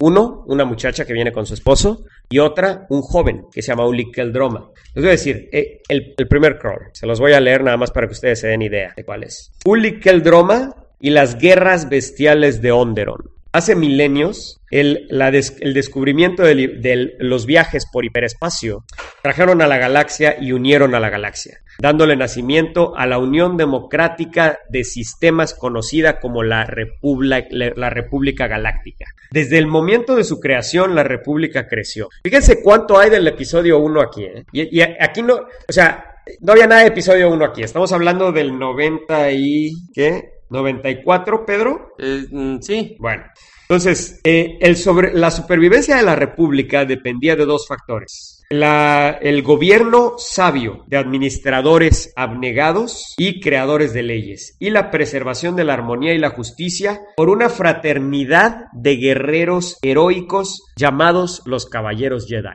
En aquellos días antiguos había una gran fuerza de individuos sensibles a la fuerza que voluntariamente aceptaban un entrenamiento arduo bajo maestros Jedi eh, experimentados, tomando las armas, el conocimiento y los poderes de los Jedi. Únase a nosotros al explorar las historias secretas registradas en el Holocron Jedi, la primera vez que se habla de un Holocron y de lo que quiere decir un Holocron, que ahora ya es todo un canon en Star Wars. Oye, Historias de una época cuando los guerreros Jedi eran numerosos y eran fuertes. Y eso es, en eso empieza Tales from the Jedi. Oye, hay otra cosa hay que retomar ahorita para lo de Ahí lo ahorita.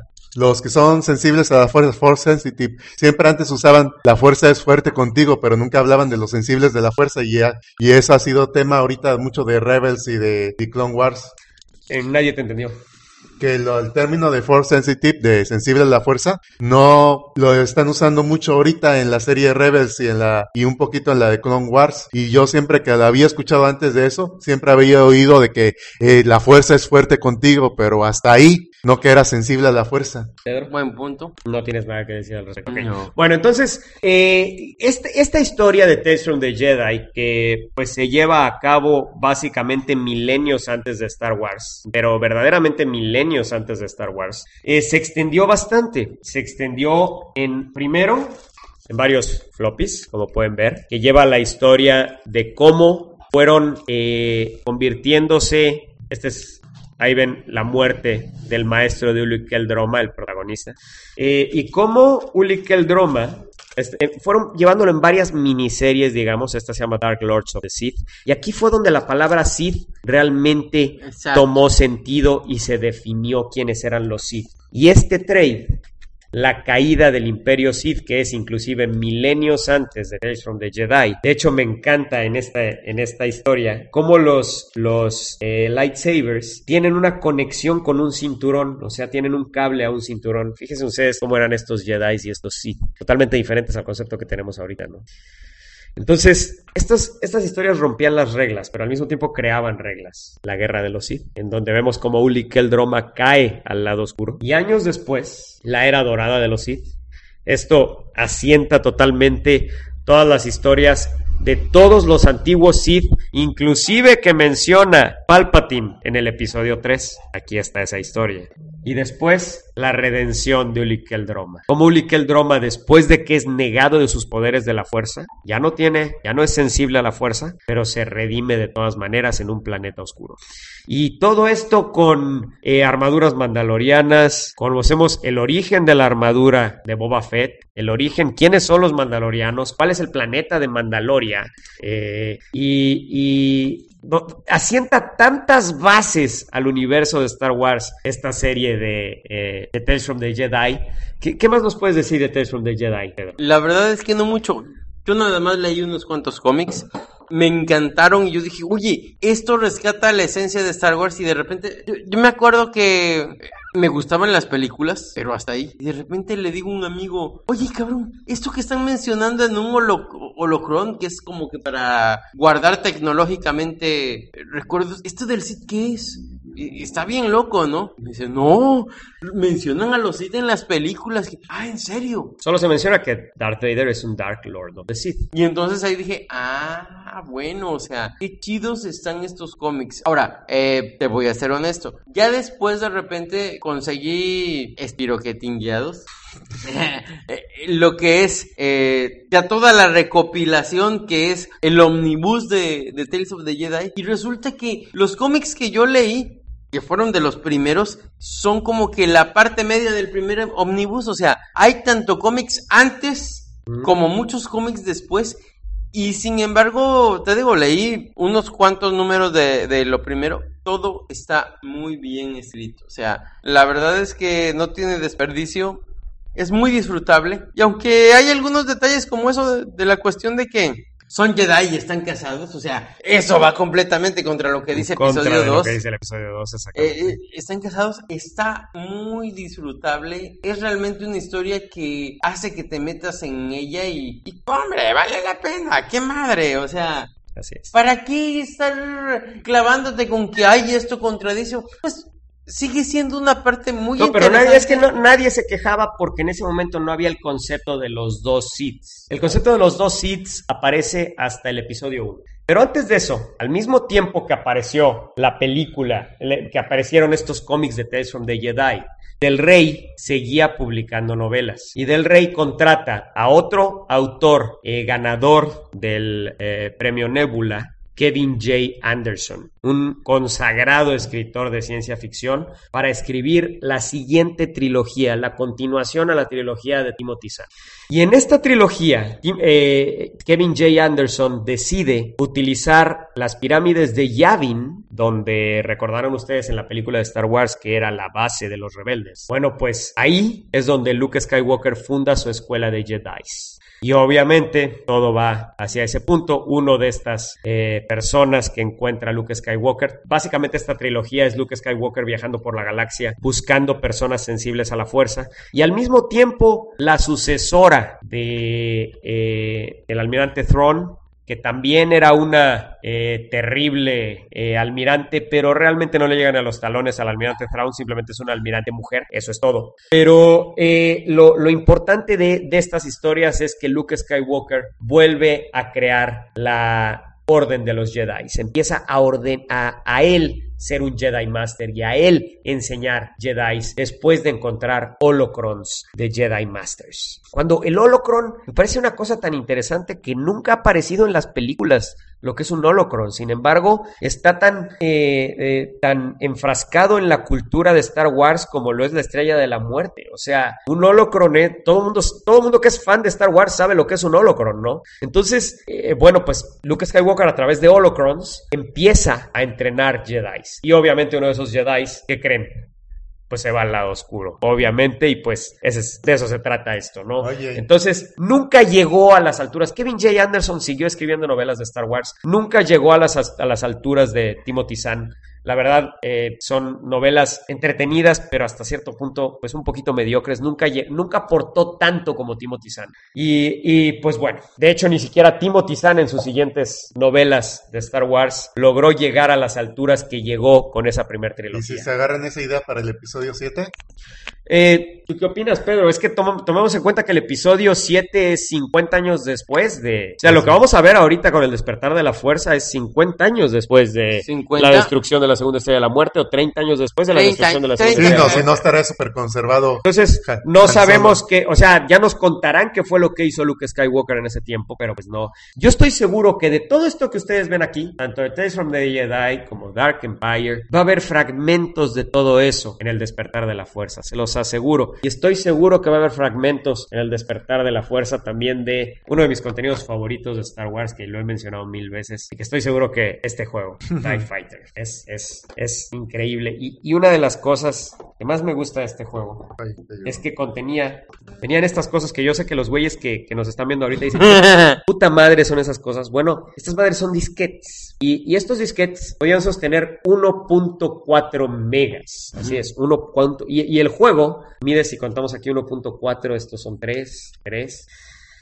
Digamos que mide 7.5 megas el juego, pero es verdaderamente una obra maestra este juego. Y creo que ya no lo puedo instalar en ninguna computadora, pero lo compré en Steam por 5 dólares. Entonces, pero una de las cosas que más me impresionó de este En la juego de Pedro sí, pues es que traía, traía, en la de Pedro sí lo podemos instalar porque Sí. todavía tiene Windows 95, traía esta novela, TIE Fighter The Steel Chronicles, y es la historia de un conscripto que eh, nos da la básicamente nos explica lo que son los Stormtroopers antes del concepto de los clones. Ahora, nada más entendimos a Stormtrooper, estendi- entendimos clones. ¿Qué quiere decir conscripto, Mario? Conscripto es un güey que es llevado a una guerra a huevo. Es lo que pasó en Vietnam, es lo que pasó en la guerra de secesión de Estados Unidos, es lo que pasó en la Alemania nazi.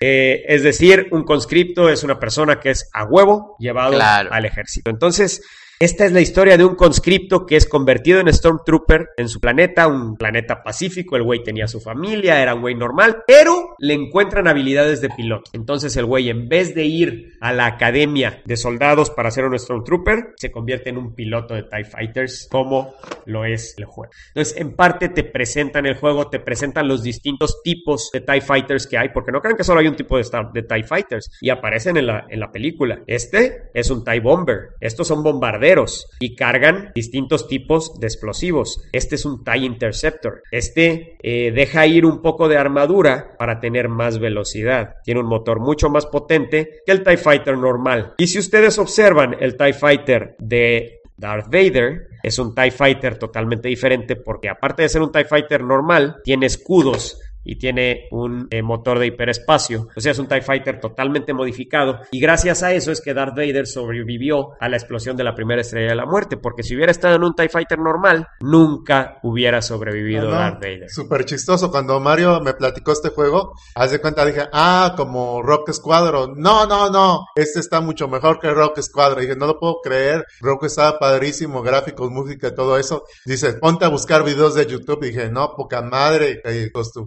¿Cómo puedes customizar las naves y cómo tienes Digamos que es un juego más serio, o sea, es un juego más hacia un, hacia un busca ser un simulador más que un juego. O sea, los juegos como Rack Squadron eh, es un, es un juego, es un juego como una maquinita con Es como- cositas. es- en cambio, mira, esto la- es un simulador. Lo que veo es que Rock Squadron es más bien como un juego de arcade, de que te sientas Exacto. a jugar y todo eso, y, y lo único que queda contigo es ver el show y la destreza que tienes en el control. Y no, aquí es una inversión completa del juego. Tienes que pensar mucho antes de la nave que va con esto, va con ello y todo eso. Manejar tu energía, qué, ma- qué mandas a escudos, qué, mangas, qué sea- mandas al motor. Y además, con una historia fascinante. La historia es de un piloto. La historia de este juego es de un piloto que el emperador le daba misiones especiales. Entonces, es una historia fascinante, ¿verdad? Sale la- y, me voló la tapa de los sesos cuando sale el almirante Thrawn, güey. El protagonista de las novelas de Timothy Zahn sale en este juego y te conviertes en uno de sus subordinados en su Star Destroyer, güey. En el Star Órale. Destroyer del almirante Thrawn, güey. Cuando todavía obviamente no era el almirante, era vicealmirante Thrawn. Solo tenía a su cargo unas cuantas naves en su flotilla. Entonces es increíble y la misión final es proteger al emperador de los rebeldes. Esto es el pináculo de los juegos de video de Star Wars. Es el pináculo de los juegos de video de Star Wars. Aparte de Jedi Knight, obviamente. Pero bueno, entonces, eh, eh, y pues bueno, aquí ven ustedes, Del Rey siguió publicando novelas. Y como les repito, Ah, Como les repito, el obsesionado de Mario siguió leyéndolas. yo seguí leyéndolas creyendo que iba a volver a, a leer ese pináculo que fueron las novelas de Timothy Zahn y nunca más volvieron a hacerlo. Eran novelas algunas entretenidas, algunas las dejé a la mitad, tres. Eh, Timothy Zahn volvió a hacer tres novelas. Eran El origen del almirante Thrawn. Eh, ok, La raza del almirante Thrawn. Eh, pero nos presenta eh, una de las otra de las aportaciones de Timothy Zahn más importantes al universo expandido de Star Wars y que es una de las grandes pérdidas del universo expandido de Timothy Zahn es pásame el cómic Tavo, por favor Uy. es el concepto el personaje de Mara Jade no sé si ustedes la conozcan a Mara Jade. Mara Jade pásame más por favor Tavo Mara Jade es la esposa de Luke Skywalker. Eh. es una mujer que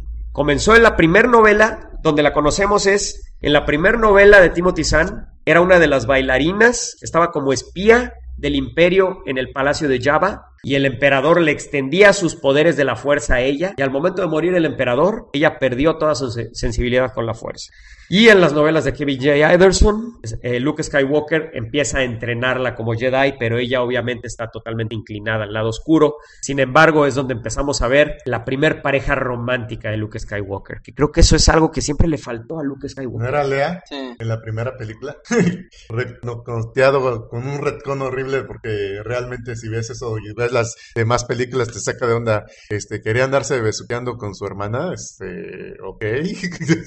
Yo no creo que al momento de Star Wars eh, George Lucas pensaba que Leia fuera la hermana de Luke Skywalker. Definitivamente quería crear un triángulo amoroso. ¿Tú qué opinas, Ted? Sí, yo creo que por ahí va la cosa. Entonces Timothy Zahn aporta a esta mujer que luego se retoma en, las, en los cómics de Dark Horse. Y este cómic, Union, es el que nos relata el matrimonio de Luke Skywalker con Mara Jade, que creo que es la... Tanto el almirante Thrawn como Mara Jade son las mayores aportaciones de Timothy Zahn Eh. al universo de Star Wars, que son dos personajes que pues definitivamente vamos a perder con el despertar de la fuerza. Y creo que son las más grandes pérdidas para el universo de Star Wars. El almirante Thrawn y Mara Jade. Yo solo espero que en el despertar de la fuerza veamos un análogo del almirante Thrawn. Creo que sería un gran acierto para J.J. Abrams el, el presentar un personaje que fuera un análogo del almirante Thrawn como uno de los villanos del despertar de la fuerza. ¿Tú qué opinas, Pedro? Mira, yo confío simple y sencillamente en en J.J. Abrams. Es un tipo que ha demostrado ser muy hábil para hacer sus películas, que ha ido creciendo paulatinamente. Si tú ves sus trabajos, ha ido de regular a bueno, bueno, bueno. Ha hecho cosas muy interesantes, entonces, eh, de que va a estar muy bien esto, va a estar muy bien. Falta ver, en ese sentido, qué es lo que nos está dando, y eso me gusta. Ahora, les voy a decir una cosa a ustedes. Yo sí soy fan de los de los este trailers y les puedo decir una cosa, sí, efectivamente el último trailer no se los recomendaría. Me vendió tantito de más de lo que debería, pero em, creo que estoy de acuerdo con él porque es un trailer específicamente hecho para aquellos que no han visto las otras películas de Star Wars. Muy bien. Creo que de alguna manera cuando algunas personas ya, ya lo Son comen- muchos. Ajá. Cuando alguna persona me ha dicho, se ve interesante eso de la película, es un poquito a partir del tercer trailer. Sí. Entonces, JJ Abrams, con eso me demostró que puede tener defectos como persona, como director, como ser humano, pero pendejo no es. Sí. Realmente creo que vamos a esperar algo bueno, entonces vamos a ver. Y todo esto nos lleva al episodio 1. Eh, Este libro Espérame. yo lo leí antes de ver la película. eh, espérame, te saltaste algo muy importante. ¿Qué? El release de las películas con los muñecos en CGI. No, es que quiero platicarlo porque yo estaba en la escuela y dijeron todos los compañeros, vamos a verla, vamos a estudiarlos. Ah, es Star Wars. Fuimos al cine a verlas y todos mis, yo digo, ah, está chido y todos mis compañeros, eh, qué aburrido, está muy feo y no sé qué, y ya nunca volvieron a verlas. No, como para que te des idea del humor de todo eso, pero como que yo siento que de esas películas como que pidieron la audiencia, agarraron el interés para jalarse, para hacer las precuelas de prácticamente, pero estoy diciendo para que no digan, estaba de moda y no sé qué, no, no, la gente todavía, la gente, los muggles normales le, todavía le estaban haciendo feo a la, al Star Wars, que era para niños o no sé qué, o era una babosada que, que ya pasamos y que no queremos volver a ver. Está muy chido el juego, pero hasta ahí. Cómicamente este libro yo lo leí antes de ver la película porque se vendió antes de ver la película. De nuevo, por Del Rey. Eh, es una excelente novelización por Terry Brooks. De hecho, tú lees este libro y dices, no mames, el episodio 1 está poca madre. A mí me encantó, o sea, yo estaba sesgado en cuanto a la película, en cuanto a que iba a ser una excelente película. De hecho, no me pareció una película mala debido a este libro. O sea, esta historia, esta novelización es excelente, güey. O sea, porque, pues para empezar, no te imaginas a Yar Yar tan estúpido. No te imaginas a Yar Yar como lo presentaron en la película. Tú te imaginas a Yar Yar, pues como una especie de Citripío. Es un análogo de Citripío realmente. Y eso es. Y así te lo imaginas con, leyendo esta novela. Entonces, si tú no ves la película y, y lees esta novela, dices, no mames, es una historia digna de Star Wars. Y es lo mejor que leí después de las novelas de Timothy Zahn, me atrevo a decir. O sea, Órale. lo mejor de Star Wars, ¿no? Que leí después de las novelas de Timothy Zahn. Y obviamente, pues presentó la historia, esta, esta regla de los dos Siths, que pues luego es explotada en uno de los libros más eh, emblemáticos actualmente, eh, que fueron, eh, es uno de los personajes eh, que a mí no me gusta mucho, digamos que es Vin Diesel convertido en un Sith. Yo así me lo imaginé siempre. Yo siempre, siempre tengo la costumbre de cuando estoy leyendo libros castear a los personajes con, con actores conocidos. Y yo siempre a Darth Bane lo casteé como Vin Diesel. Probablemente porque acababa de ver las películas de Riddick cuando estaba leyendo este libro. Bueno, pues este güey, Darth Bane, es el que inventó la regla de los dos Siths. Y mató a todos los Siths y dejó solo uno. Ella, básicamente. Y, pues aquí vemos a, Darth Bane con su aprendiz. Y él fue el que creó la regla de los dos. Y estas novelas lo, platican. ¿Son recomendables? Sí. Darth Bane es un personaje interesante, sí, pero nunca al nivel. Simplemente es algo que aporta un poco más. Ahora, si van a leer una novela que se sostiene por sí sola y que lleva en la historia de Luke siendo un maestro Jedi es I Jedi. Y esta se los recomiendo porque me pareció en su momento una historia muy original. Es la historia de un piloto de Rogue Squadron que Luke Skywalker detecta que es sensible a la fuerza. Y es de nuevo por, uno, por un eh, autor que es ganador de premio Nebula también, Michael A. Stackpole, un conocido autor de ciencia ficción. Y este tipo trae junta las dos ideas. Rogue Squadron, el escuadrón de X-Wings, con los Jedi. Entonces este es un piloto de Rogue Squadron que es aparte un Jedi y que tiene sus propios pedos y nos platican su propia vida y es una historia que se mueve por sí sola. Entonces, y Luke Skywalker es un personaje totalmente secundario, es el maestro de este güey. Entonces, eh, y se llama Corran Horn. Y a mí me da, me da mucha tristeza que Corran Horn no perduró como un personaje, como un personaje ya eh, conocido de Star Wars. Eh, me parece una excelente novela que pasó por debajo del radar y quedó sepultada en la tonelada de novelas que ustedes ven aquí de Star Wars. Pero creo que Corran Horn era un personaje que daba para mucho, daba para... Aparece poco después en los cómics de, de Dark Horse, en, los cómics de X-Wing, por ejemplo, aparece Corran Horn, antes de ser un Jedi, obviamente. Eh, pero creo que era un personaje que daba para mucho y que no se aprovechó. Entonces, es una lástima verdaderamente porque la idea era buenísima. Un, un piloto de Rogue Squadron que se convierte en Jedi entrenado por Luke Skywalker, güey. La idea es excelente, ¿no? Parece idea de videojuego. Totalmente parecida de videojuego, tienes toda la razón, Tavo. Entonces, pues bueno, entonces, pero yo, básicamente lo que, lo, a lo que queremos llegar con este episodio. Espérame, todavía falta uno. Yo también traje un libro. Ah, Tavo trajo un libro, a ver, yo lo demuestro mientras Tavo lo, Tavo lo platica. A diferencia de Mario, yo no soy tan literario. Así que yo me fui sobre el arte. Así que traje el arte del episodio 1, que prácticamente son datos de trivia de cómo, cómo está el planeta, cómo, cómo las castas, dónde está el baño en Kurusan y todo eso. Y, y hay muchísimo arte conceptual del juego y te explica todas las partes de la película. Es totalmente gráfico el libro y me encanta porque me encantan muchísimo los libros de arte, porque prácticamente estoy fantaseando lo que hay, si esto viene para acá y esto para allá. O sea, me encanta hacer mapas, me encanta hacer libros, me encanta dibujar y este libro me inspiró muchísimo para mi carrera, para hacer cómics y todo eso. Está gigantesco para que vean. Obviamente no tiene novela, no sale el almirante Truan ni nada, pero está padrísimo, como cualquier libro de arte, este te, te enaltece o te alimenta la imaginación, como no tienes idea, en forma, tamaños y colores. Ahora, ahorita Tavo me recordó un poquito lo que tú dices, o sea, e- episodio 1 tiene sus grandes defectos. Yo me acuerdo que en su tiempo mi hermano estaba jugando el, el videojuego de episodio 1, tú dijiste que no El- te gustó para el nada. Pod Racer Adventures. No, no, no. Hay un juego de episodio 1 para PC que él estaba jugando y de repente lo estaba viendo y, y- y decía, oye cabrón, sí, ya estoy entendiendo un poco cuál es el rollo de Star Wars, porque toda esta cuestión de que de repente eh, está en un ambiente donde hay una gran tecnología, pero hay un gran, una gran pobreza, hay... El mundo siempre ha sido así, siempre ha habido esos extremos eh, de gente muy noble, pero además de cosas muy terribles. Y de repente estaba más presente en el videojuego que en la película. En la película no se notaba tanto. Y bueno, creo que eso es algo importante particularmente.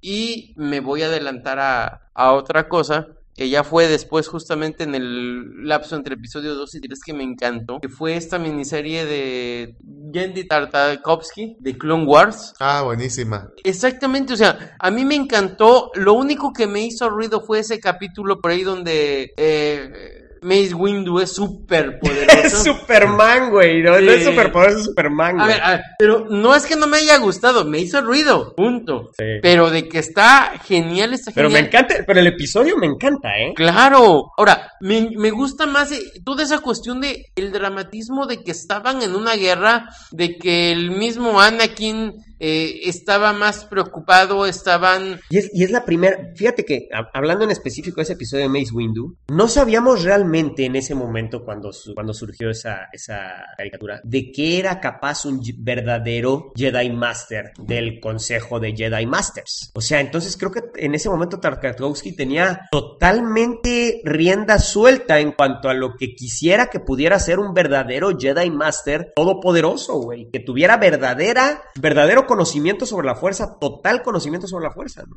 Pues un poquito, ahora yo creo que también sí se pasó el límite porque ya se había hecho episodio 2, donde había menos fuerza, había varios Jedi y estuvieron a punto de matarlos también. Ay, se murió uno de un Desde mi disparo punto de de vista, la serie de Tartakovsky fue antes No, de fue, Clone Wars. Fue antes del episodio no, fue 2. antes de episodio 3 porque era prácticamente la precuela de episodio 3. Exactamente. Es cierto, porque ya aparecía el güey Sí, de las. El, sí. el Que robot decían- este que horrible, güey. Qué chingo, no está Grievous. Pésimo la película- villano de Grievous. Bueno, ahora, verdad. No, es- Ah. pero en la serie se veía chida porque te lo ponían como el En la serie Killer, se veía chido, Y todo el mundo le tenía miedo. Ahí viene, ahí viene, viene, nos morimos. Y ya te lo pone en la película, este, este, nomás ganó porque Sí, en la, en serie lo ponían como el, el- el asesino de Jedi.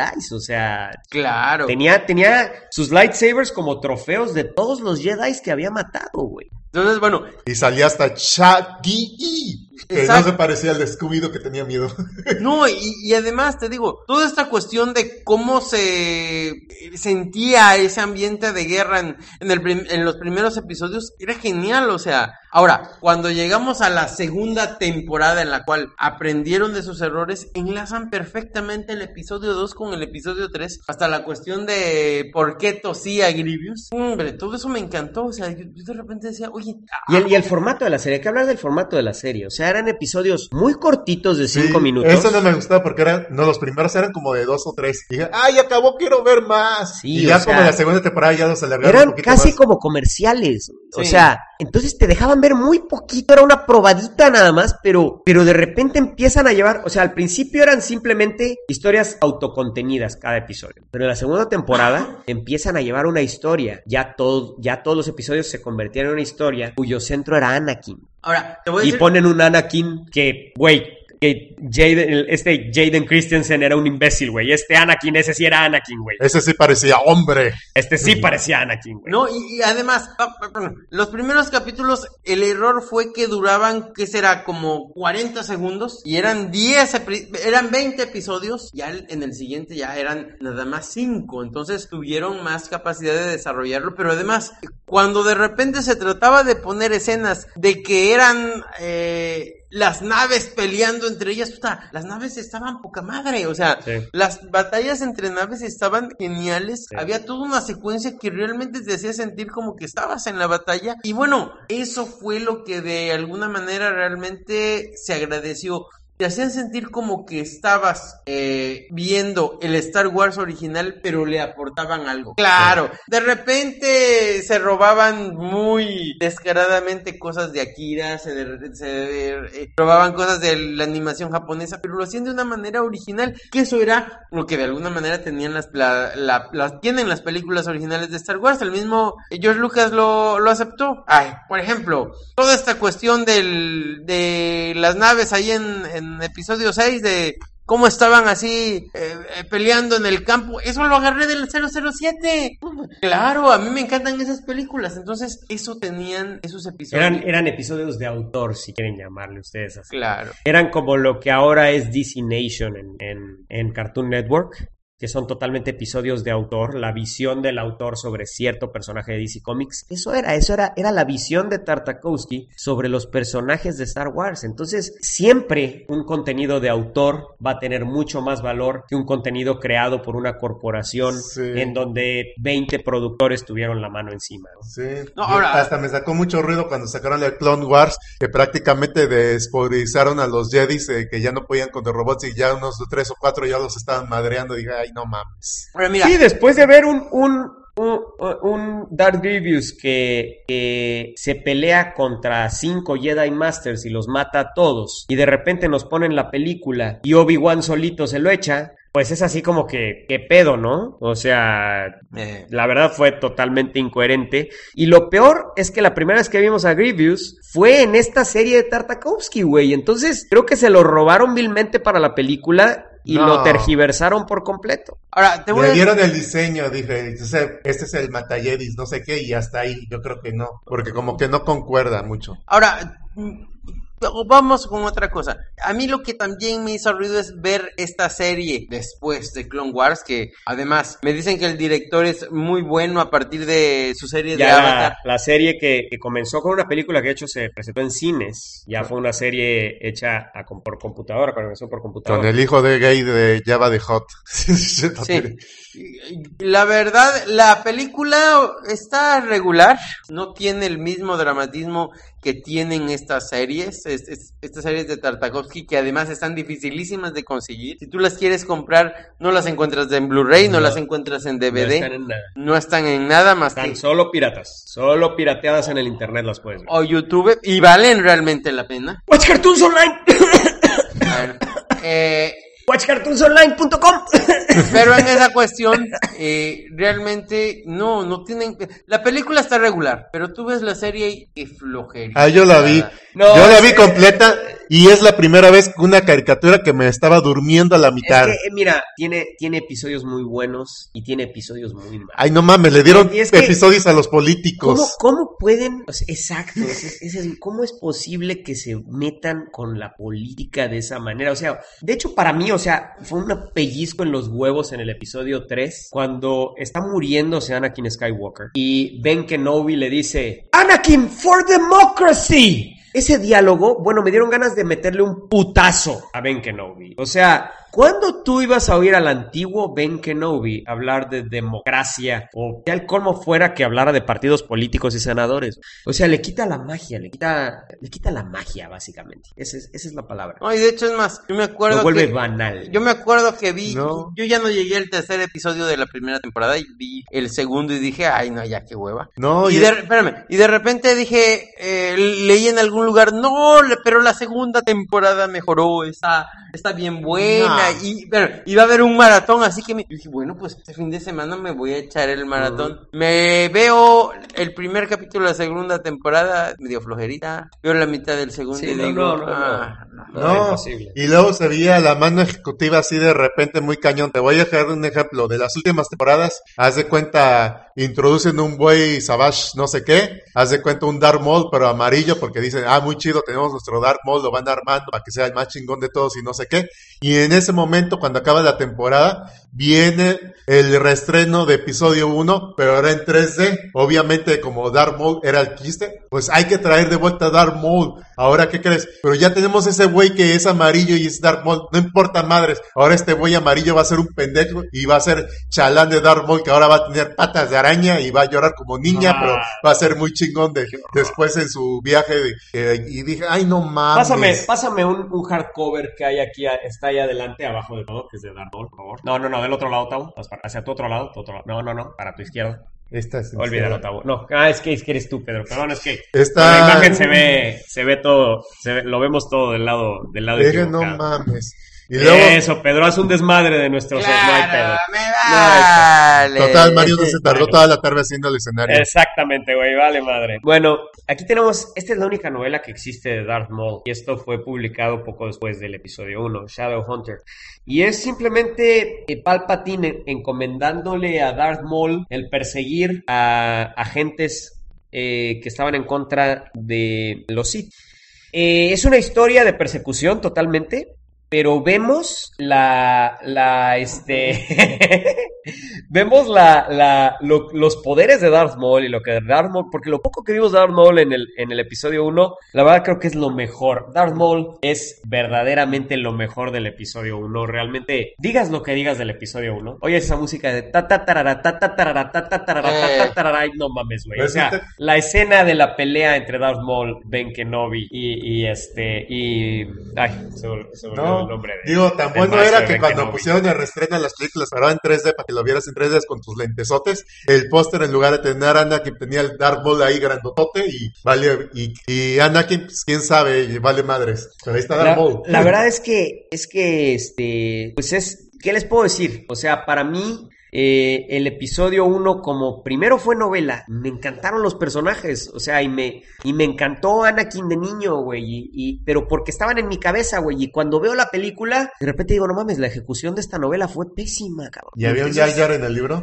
Claro, por supuesto, pero te lo imaginas muy diferente. Sin haber visto la película, te lo imaginas totalmente diferente, ¿no? Entonces, y no, no tiene, en la novelización no tiene ese peso que tiene en la película, que ocupa un 40% de la película, Jar Jar Binks, ¿no? Entonces, pues bueno, a lo que queremos llegar con este episodio, no sé si quieran agregar algo más. Mira, a mí nada más que... Ah, que está muy padre la Rebels, me gusta mucho, a Mario no le va a gustar tanto porque es muy serializado, pero me queda un grano de que estoy seguro, y si había Jedis en la rebelión, ¿por qué no se vio, no se vieron en los episodios 4, 5 y 6 que los mataron, o estaban en el fondo? Como decían en una pared que dije, que estaba viendo, que estaba viendo, dicen, Ah, ¿por qué todas las misiones chidas se las dan el- al equipo A, A, el equipo estrella, el de Luke, Leia y Han Solo, y a nosotros nos dejan las babosadas de todo lo horrible y siempre nos andamos muriendo?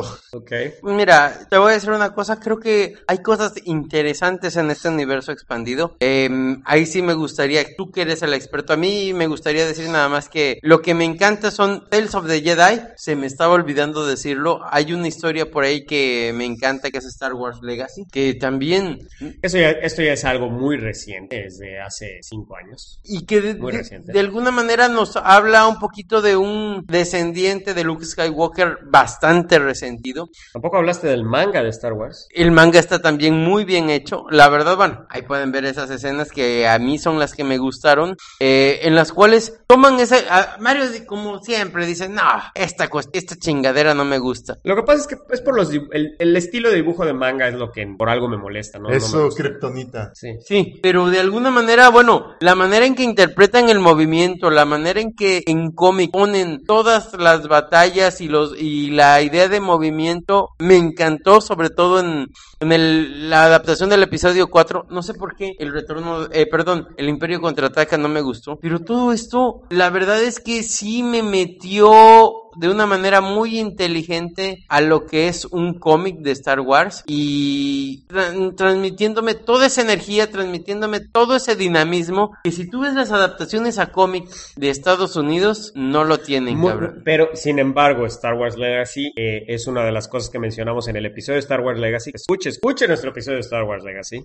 Hablamos de lo difícil que era y que esta mujer lo logra. Crear peleas de naves y transmitirlas a la página de una manera exitosa. Cosa. Aquí también sucede eso. De hecho, es más, te digo, todas estas secuencias, algunas. eh, Está hablando del manga, pero... eh, todas estas escenas del manga tienen una cuestión, por ejemplo, el, el episodio 6 es a lo mejor un poquito más expresionista si tú quieres, pero de, de que emocionalmente es muy eficiente en transmitirte lo que están sintiendo los personajes, la oscuridad de algún momento y, y por momentos también la luz, me encanta en ese respecto, ¿no? Eh, ahora, lo que me gusta de Star Wars Legacy, además, es que no nada más lo que tú dices de las batallas eh, de, lu- de los sables o las batallas de naves, sino toda la cuestión de cómo nos adapta al tiempo actual esta poca creencia en que las cosas buenas pueden valer la pena. No, y, y el personaje principal, que es una amalgama de Han Solo, Darth Vader y Luke Skywalker. Sí, o sea, Sky- Skywalker es un Jedi, pero un Jedi que vio morir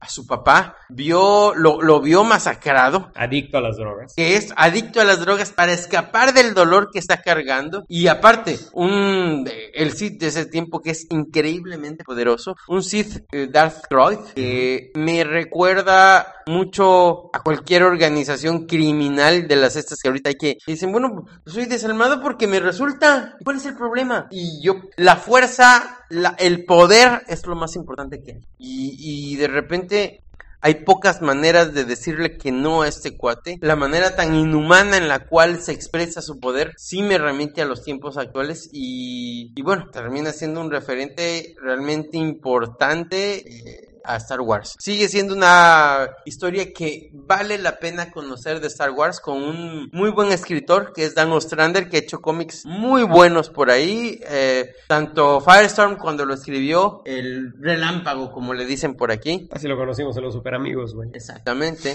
Pero eh, tanto Firestorm como. No sé cómo le están traduciendo la serie actual de Flash. ¿Cómo lo están traduciendo? No sé. idea, la Ah, bueno, le dicen Firestorm, pero eh, cuando lo escribió lo hizo muy bien. Ha, hecho varios cómics muy buenos y este es uno de sus grandes aciertos. De hecho, también la dibuja- el dibujante Dan Yursema no me gustaba hasta que hizo este cómic y la verdad, mis respetos, es un muy buen cómic de Star Wars. Rompe, va a romper completamente con todo lo que es el canon, pero vale la pena conocer.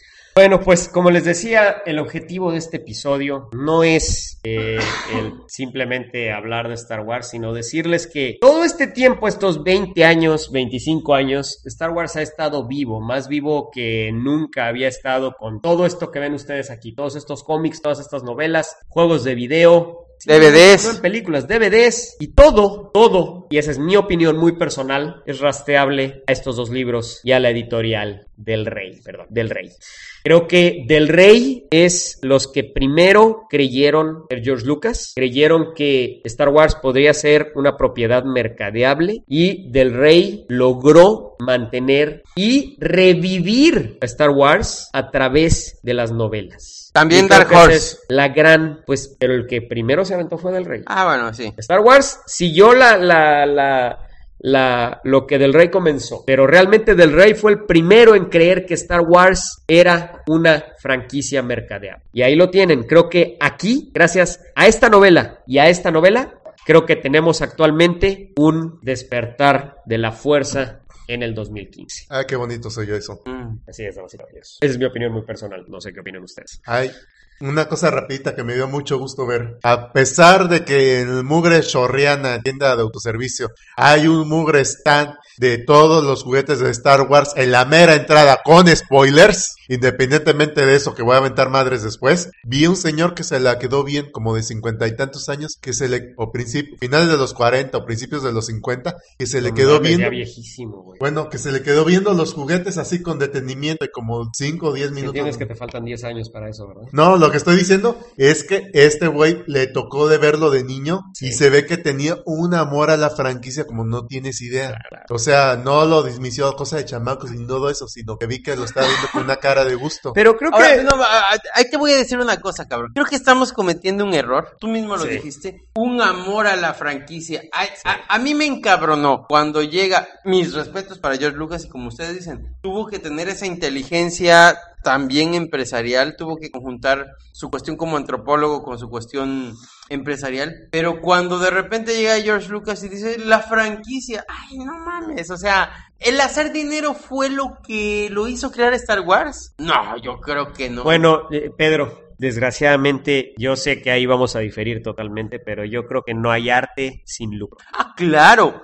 Si no hay lucro, no hay arte, y si no hay arte, no hay lucro. Pero, pero, pero, pero, a ver, la principal razón de hacer algo no tiene que ser el dinero, o sea, es bueno. No, pero tiene que ser gran parte, tiene que ser una parte de la razón. Y, eso es lo que creo. yo. Ahora, pero O sea, morirte, morirte como Van Gogh, créeme que es una pen- Discúlpenme, pero Van Gogh tiene todo mi respeto como pintor, pero pues la verdad era un pendejo porque pues pobrecito, pintaba muy chingón, pero pues, güey, Bueno, bueno. nunca disfrutó de, de, de, de todas, de todo lo que pudo haber tenido, ¿no? Güey, y no, mira, nunca ahora- vendió un cuadro en su vida. además. Nunca vendió un cuadro en su vida, imagínense pero ustedes. ahora te voy a decir Yo sí me voy a cortar la oreja. Pero ahora te voy a decir otra cosa. Pues igual, a lo mejor él, él demostró su verdad al final. Pero, pero, pero, pero, en esa cuestión sí, efectivamente, yo admiro más a un cabrón como Goya, que además, Goya de Goya se volvió loco, güey. Ve, la, la etapa oscura de Goya y estaba loco el pobre. Ah, no, pero él siempre, en todo momento, vendió cuadros. Y cuando... ok, de acuerdo, pero Y no, se volvió pero- loquito también, güey. Bueno, Ahí están en el Museo del Prado. De hecho, tienen una sección específica para la etapa oscura de Goya, que no mames, güey. Por eso, pero te digo, o sea, de todas maneras fue un visionario, de todas maneras aportó y esa frase del el sueño de la razón produce monstruos y mira que le tocó una etapa oscura de la humanidad también al cabrón. Entonces, bueno, eh, a mí me encabrona cuando de repente hablan un poquito y dicen, ay, que la franquicia, cabrón, o sea, honestamente... Espero y me gustaría pensar que la razón principal de George Lucas no fue ganar dinero, fue hacer estos personajes. Y él también creo que por eso la riega bastante al decir la franquicia y el... Coño, Mira, ahora, ¿sabes ah, qué? Yo le perdono todo a George Lucas. Creo que, que él mismo... O sea, las cosas se demuestran con hechos, no se demuestran con, con habladurías. Espérame. Él vendió los derechos de Star Wars hace exactamente año y medio, no, hace dos años. Dimos la noticia de que George Lucas había vendido Star Wars a Disney. Y está comprobado con auditorías. Comprobado, no es un ardid publicitario. George Lucas donó la totalidad del dinero de la venta de los derechos de Star Wars a eh, objetivos eh, de caridad y a organizaciones no lucrativas. Así es que, Pedro, creo que Ah, no, las no, cosas se demuestran no. con hechos. Ah, no, no, ahora, Puedo- espérame, Creo que él espérame, dijo, tengo espérame. más dinero de lo que necesito, güey. Ahora, Así es yo, que- yo no, es- yo no lo estoy Este, diciendo de su... Puedo decir el punto medio por primera ocasión y tal vez Ajá. posiblemente la última. Por Como favor, ustedes cabrón. dos no pintan ni nada. Este, yo creo que, que monetizar no es malo, pero eh, principalmente es el arte, pero no principalmente hacer dinero, sino que el dinero monopolizar te permite siguiendo si era hacer arte, no morirte de arte, no morirte y poder darte el tiempo. Si nomás te dedicas a hacer arte y lo vendes, el, el 100% de tu tiempo va a ser ocupado para trabajar a esa arte, para hacer todas las locuras que se te ocurran hacerlo en cómics, libros, películas, o todas las además- que quieras. además, el, el tener solo un par de zapatos como que no aplica, ¿no? La verdad, creo que creo que Ah, el no, poder claro. escoger un closet completo de todos los zapatos que quieras y tener una casa con alberca, creo que nadie está peleado con A, eso. a ver, a ver, a ver, te voy a decir una cosa. A mí me vale madre tener todos los zapatos que yo quiera escoger. Ah, tú eres- tú un socialista consumado. No, no, no, no. Pero ¡Por la democracia, Pedro! No, no, Pedro, no ahora, está si, si me, si dejas, si me dejas terminar mi pinche idea, favor, te lo voy a agradecer. Pero es que llevas media hora mira que- creándola. A ver, esta no. A ver, a mí me vale madre tener 30 pares de zapatos, yo me vale, basta con tres. Pero me- era una analogía. espérate, ¿Sí entiendes lo que es una analogía? eh, pero, ah, pero eso voy, o A mí sea, me Pedro. vale madre 30 pares de zapatos, güey, pero era una analogía, güey. pero me encanta levantarme en la mañana y decir, puedo ver 75 películas que a mí se me antojen. Ok, esa es tu analogía, perfecta. O sea,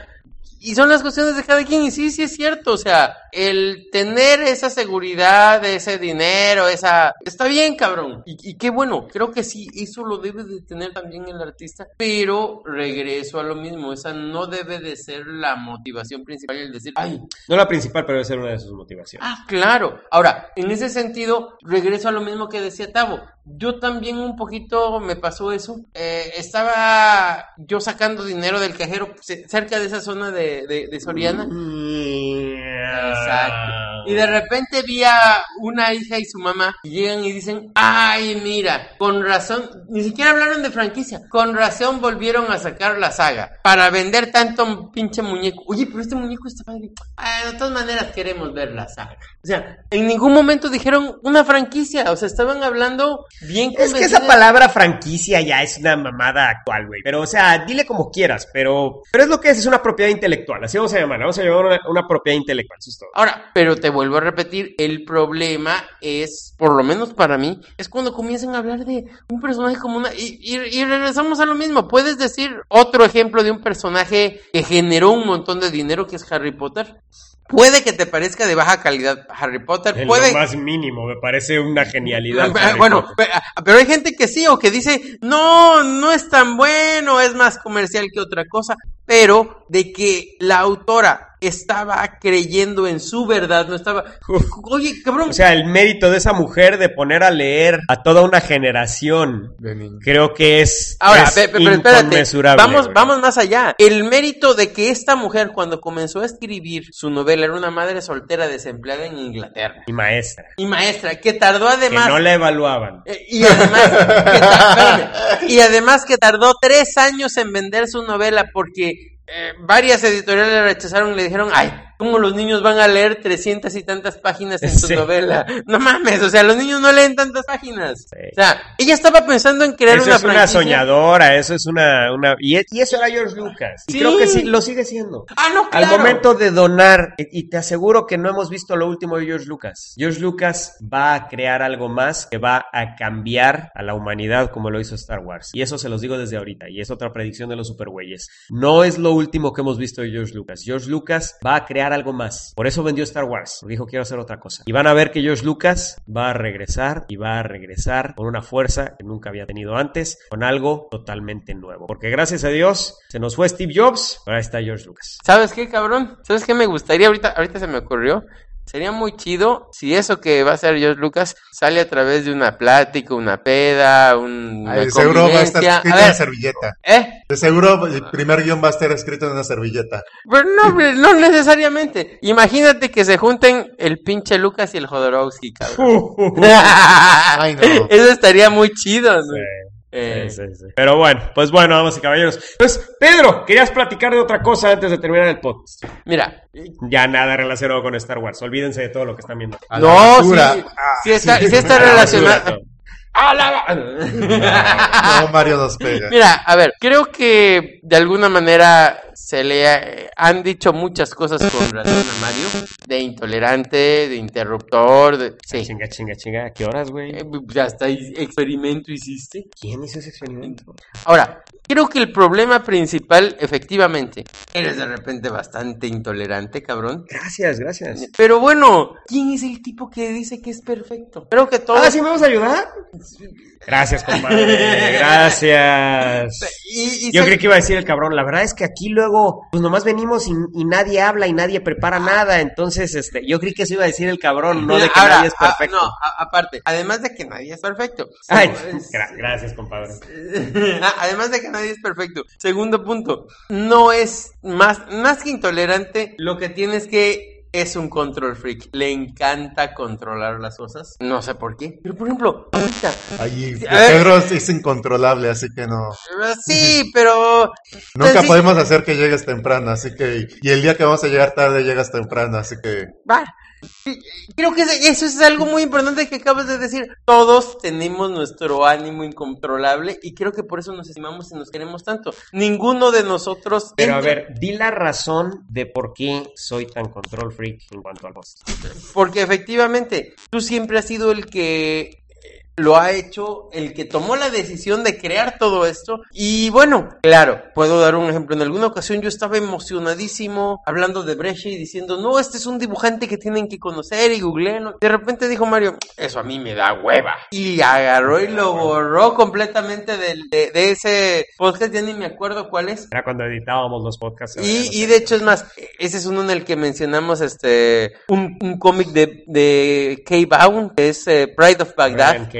Brian K. Que es eh, Pride of Baghdad, que es este, como que, mm, ¿cómo lo traducirías? La es, mana- que, la- es que no, no, se puede, es que, es que es un juego de palabras, o sea, es la manada de, Bagdad, pero es que pride en inglés, en leones, quiere decir manada, pero también quiere decir orgullo, entonces es el orgullo de Bagdad, la manada de Bagdad, pero es Exacto. ese tipo de títulos que es un juego de palabras que es terriblemente difícil de traducir. Pero bueno, eh, yo le decía, no, no, es que no me molesté porque me quitaras eso. Dijiste que ibas a quitar el spoiler que dio Mario de ese cómic, que es un gran cómic, es realmente un gran cómic. No lo dio Miguel, ¿no? Él, él mismo nos lo recomendó. No, yo no, yo, yo no di spoilers, yo ni lo había leído, güey. Por eso te digo, él, él fue el que dio el, el spoiler.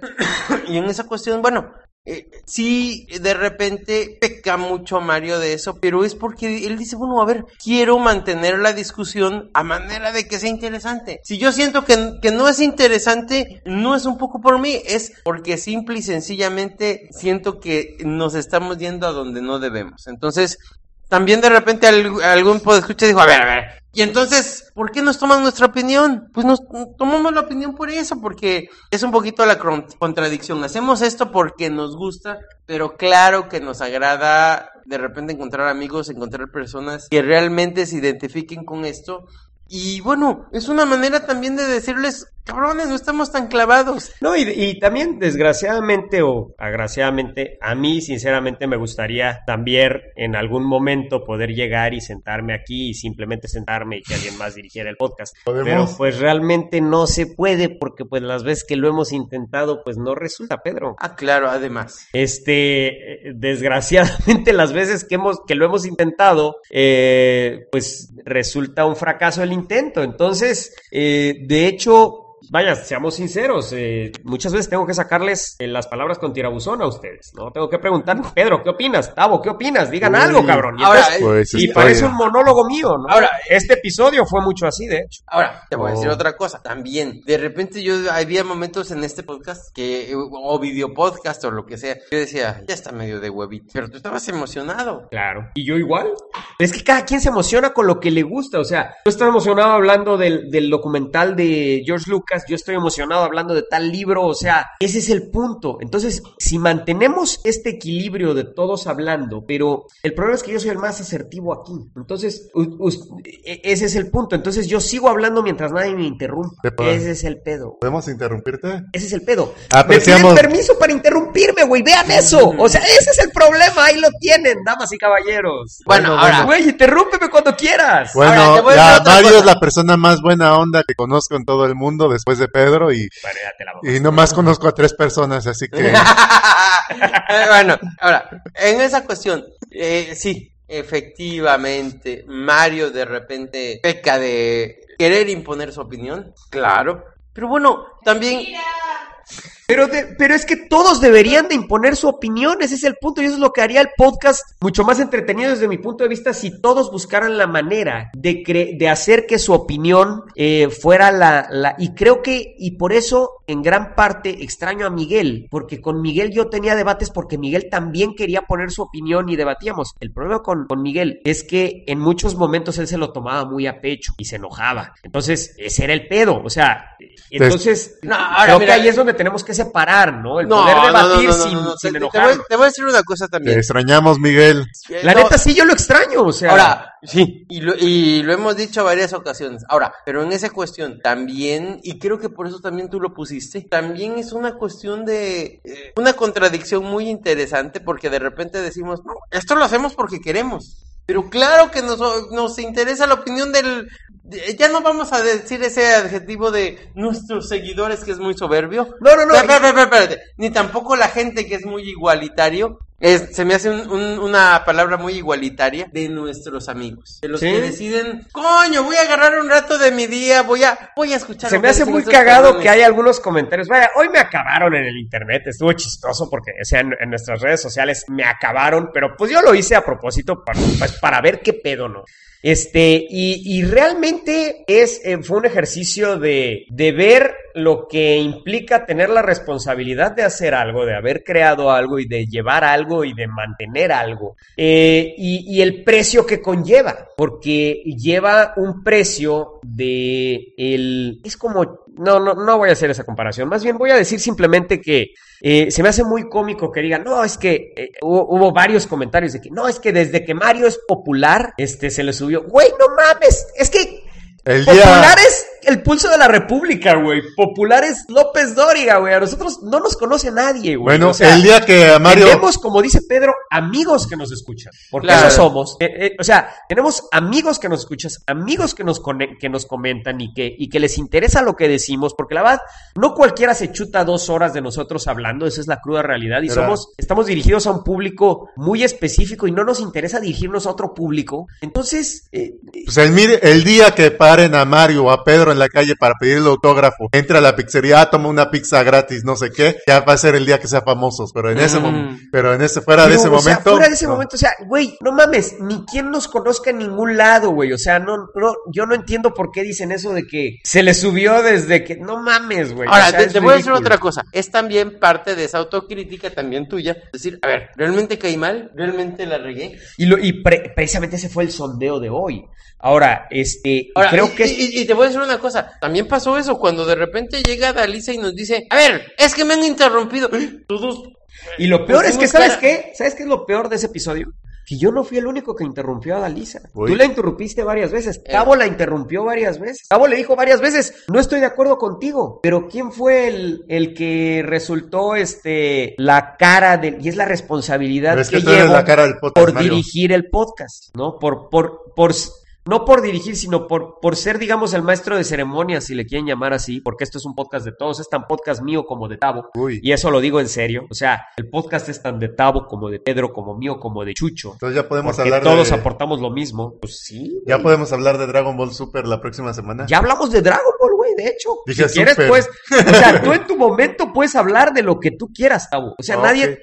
Ese es el punto. Nadie te lo va a, a- ¿Alguna vez hemos limitado a Tavo de querer hablar de algo? Mm, No, pero bueno, hay momentos, En a ver, a ver, a ver, hay momentos en los que no, O sea, no se es- le discute, se le debate. Pero, pero hay momentos en los que no hemos visto lo que a Tavo le gusta, eso es una realidad. Ahora, yo creo que eh, Tavo ha propuesto, vaya, leímos, yo leí Hero Academy, Ah, güey, sí. o sea, leí Dragon Ball, he leído un chingo de mangas gracias a Tavo, güey.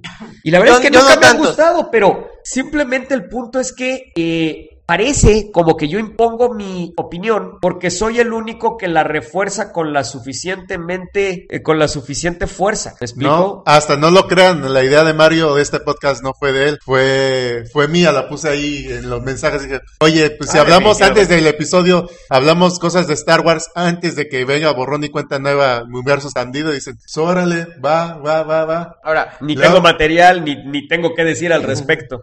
Pues yo ponía la idea, y de repente parece que luego viene la idea de Mario, pero viene la idea de Pedro, viene la idea de Chucho, Exactamente. y, y no parece, aunque no parece trasladado al video, al información o lo que quieras llamarle a esto, luego no parece que las ideas vienen de todos prácticamente. Es- Entonces, creo que es, es un poquito de eso. Eh, es una autocrítica que nos resulta muy importante a Mario para no ser tan tajante, para no ser tan demasiado firme, no, ti- no Pero tirándole también a- para ustedes, para ser más asertivos. Ese es mi punto y eso es lo que nadie me ha entendido. Ustedes tienen que ser más asertivos también, Bueno, bueno. porque no lo son. Ahora, no, eso es lo que tienen que hacer. no, no, no. Si te- no tenemos así, que mandarte si a chingar a tu madre no más sería- firmemente. Sí, claro que sí.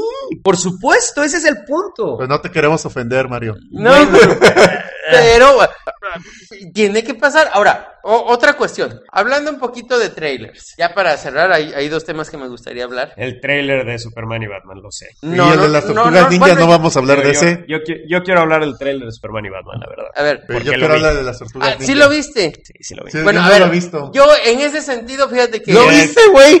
Yo que creí en ti en no ver los trailers y me No, es algo que desgraciadamente llegó Ben Affleck al, al programa este, ¿cómo se llama? De Himmel, no sé cómo se llama. Llegó el güey con el tráiler expandido de... Fue tan abrumadora la reacción negativa que dije, ¿qué pedo, güey? Pues qué puta madre. O sea, después de haber visto el otro tráiler que me hizo ver Pedro, yo dije, No, no, no, no. A ver, que tú viste en el cine, cabrón. "Ah, No. fue en el cine. Fue- a ver, No fue en el Ah, cine, fue en casa de Pedro No, en su a- a televisión ver, a- no, 4K de no, no, no, no, no, racista no, a ver, a ver, a ver. ¿Me llevaste a tu casa? No, a ver, tú viste la mitad del trailer. luz No, y luego me tú, apostaste a ver, en la cama tú, y me bajaste los pantalones. Ay, Goldo, no. Tuviste la mitad del tráiler en el cine. Me dijiste, ay, ya no me aguanté aguanté y lo vi desde esta parte. Bueno, si ya viste la mitad, vas a verlo en mi casa completo. Claro, con- en la pantallota que tiene Pedro. Neta, es una pantallota, no mames, güey, de este tamaño, cabrón. Pero te duele, te da tortícolis después de verla, güey, porque la tiene puesta en el techo. Así como espejo de motel, así tiene su tele, pinche Pedro. Qué exagerado, pero bueno. Fue No, no, no. exagerado, así está literalmente. Literalmente como espejo de motel la tiene el güey. ¿Cómo extraño a Miguel que era el único que me defendía? bueno, Pero bueno, el punto es, eh, eh, ¿querías hablar del tráiler de Superman y Batman? ¿O de No, no, que- quería hablar de los trailers en general. Primero, efectivamente, JJ Abrams, si es un cuate que dijo, a mí me... mo-". Y chequen los trailers de Super 8, busquen todos los trailers de Super 8, y cabrón, te dejan así con... ¿De qué trata esta película? Hombre, fue...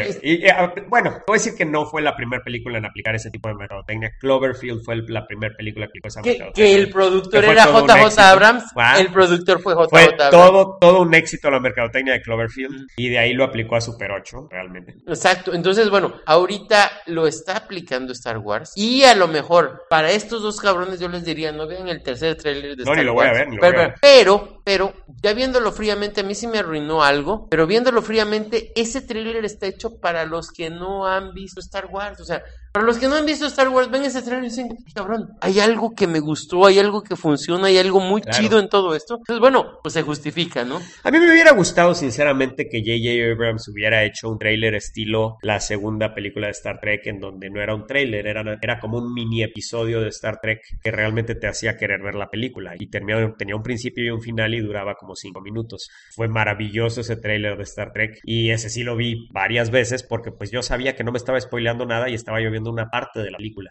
Y creo que eso deberían de ser los trailers, desde mi punto de No. vista. Creo que los trailers deberían de ser segmentos de la película. Fue una ventada de madre como empezaron ahorita con las Tortugas Ninja 2. Hace antier un teaser del tráiler que va a salir el día siguiente y era la noticia importante del día. Dije, no mames.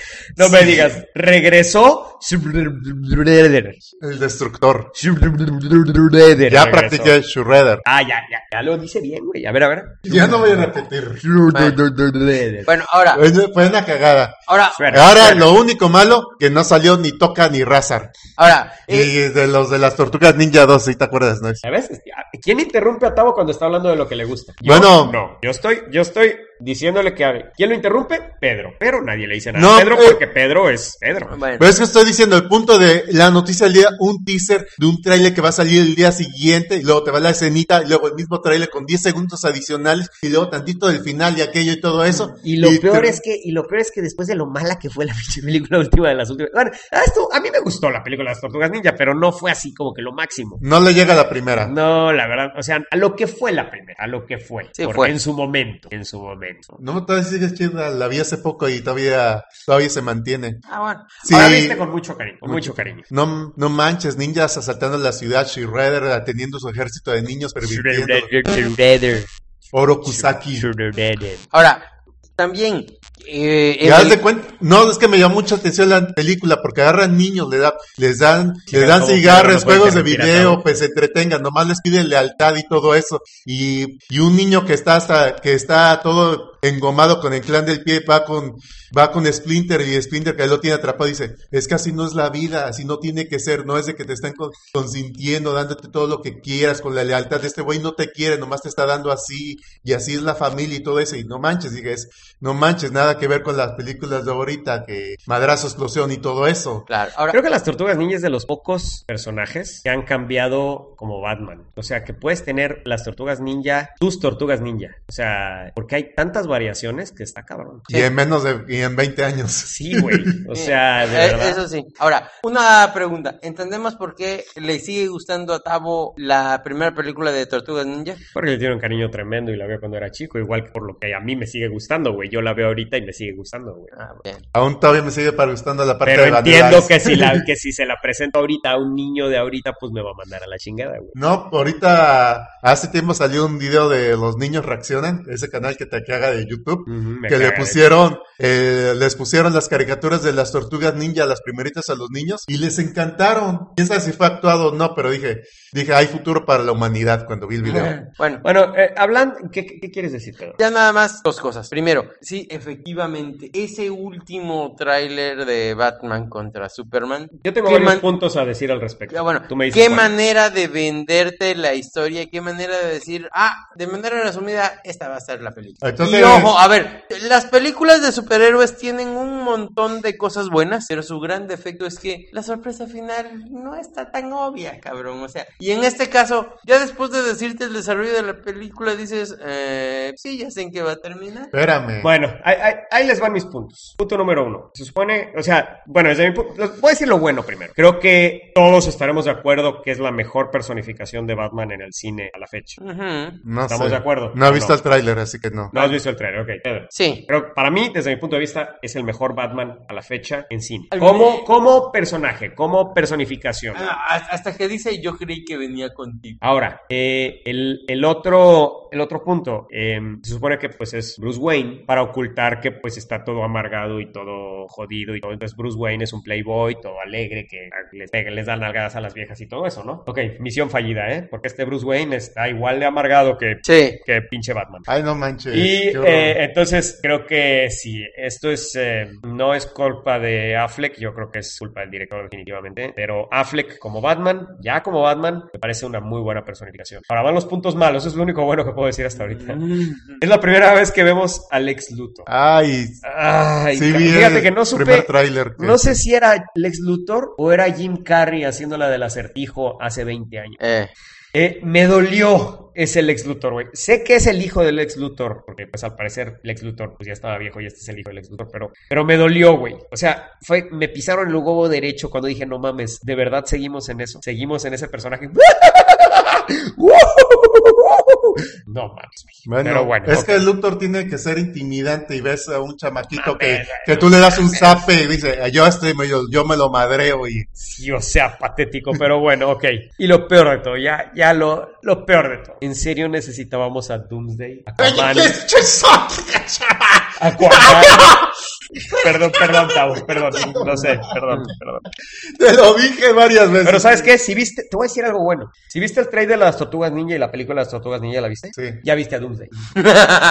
¿Qué? Sí. Este es igualito a las Tortugas Ninja, güey. Entonces, eh, realmente, o sea, creo que desde mi punto de vista me parece que, pues, probablemente les vaya bien con esta película de seis horas que están planeando, güey. Eh, No, yo no creo que en dure donde van a tanto. meter a, a, a Superman, Batman, la Mujer Maravilla, Doomsday, Aquaman, este, ¿quién más? ¿Quién Y sabe? 20 mil Este, cameos. O sea, güey, y, y- y lo peor de todo, lo peor de todo. La mujer maravilla reflejando un disparo que le chingaron y matando como a quién sabe cuántos cientos de personas. Oye, después de- igual que el piloto de Wonder Woman de la serie de televisión que sacaron No hace mames, poco, que desde el primer capítulo está desnucando gente. Sí, güey. Sí. O sea, no, no, no, no, no. O sea, no, es que no aprendieron nada, güey. O sea, yo dije, no. O sea, en esta película van a hacer lo posible por no destruir manzanas de ciudades. Van a hacer lo posible por no destruir edificios y por, por llevar las cosas en paz, ¿no? Pues no.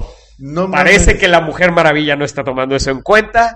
Y pues digamos que pues está haciendo lo contrario de urbanización en esa ciudad. en donde- no manches. Se Si la, segunda de, si la segunda de Avengers estaba diciendo se puede salvar a la gente y todavía puede ser chido y todo eso, y hasta te emocionaba cómo salvaba a la gente y todo eso. Y dijo, O sea, es- esto, de, esto de la Mujer Maravilla como agente de la paz de Temisira creo que pues no va a ser aplicado en esta película. Ese Valió concepto, madre. Pues está dejado de lado un poco, un poquito nada más. Creo que tiene que ver con la espada y el escudo eh, y la invulnerabilidad y pues el hecho de que se está peleando con Doomsday. Este... Otro spoiler. Eh, bueno, ya lo había dicho. Digamos que aplica como el mismo spoiler. Este, Ah. quien, quien no hubiera visto el tráiler, la verdad es que a mí ya lo, lo poco que me había emocionado por esta película de Superman y Batman ya me chingó. Obviamente voy a pagar por verla y, y voy a aventar mi dinero a la pantalla cuando esté en el cine, güey. Me vale madre, la voy a ver como cuatro veces y estoy seguro que voy a tener una relación amor-odio con esa película.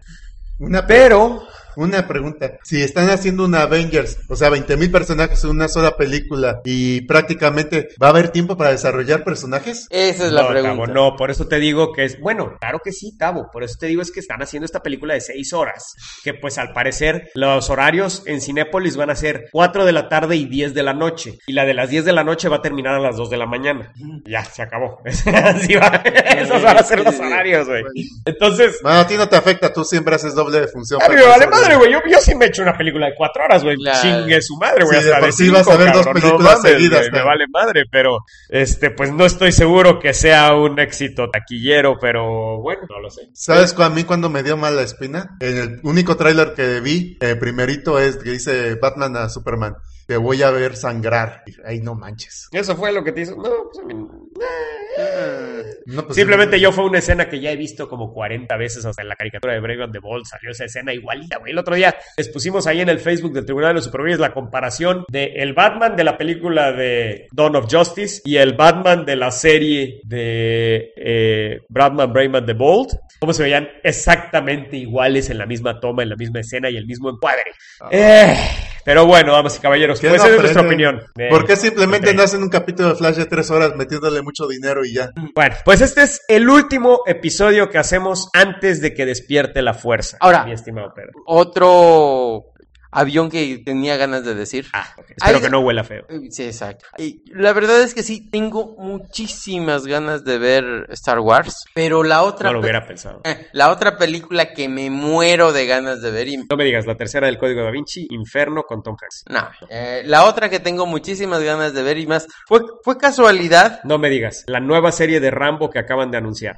¿En serio? ¿El hijo de Rambo, güey? Sí. ¿De veras? ¿En serio, Pedro? Y Rambo le va a decir a su hijo, ametralladora gigante, y matas gente. Así. No, es... Va a entrenar a su proteges hijo. gente. Es un ex Navy SEAL. No, pues sí. Pero es una serie, se llama First Blood. Producida, producida por Eh, bueno, la siguiente película... Ya, ya vamos a acabar. pues. ¿Qué otra película? ¿Qué otra película? Dinos nomás, ¿qué otra película? Para que no, para que no digas... Luego la gente va a decir que te interrumpí y no dijiste qué película. Claro que no, Pedro, nos interesa mucho. Bueno.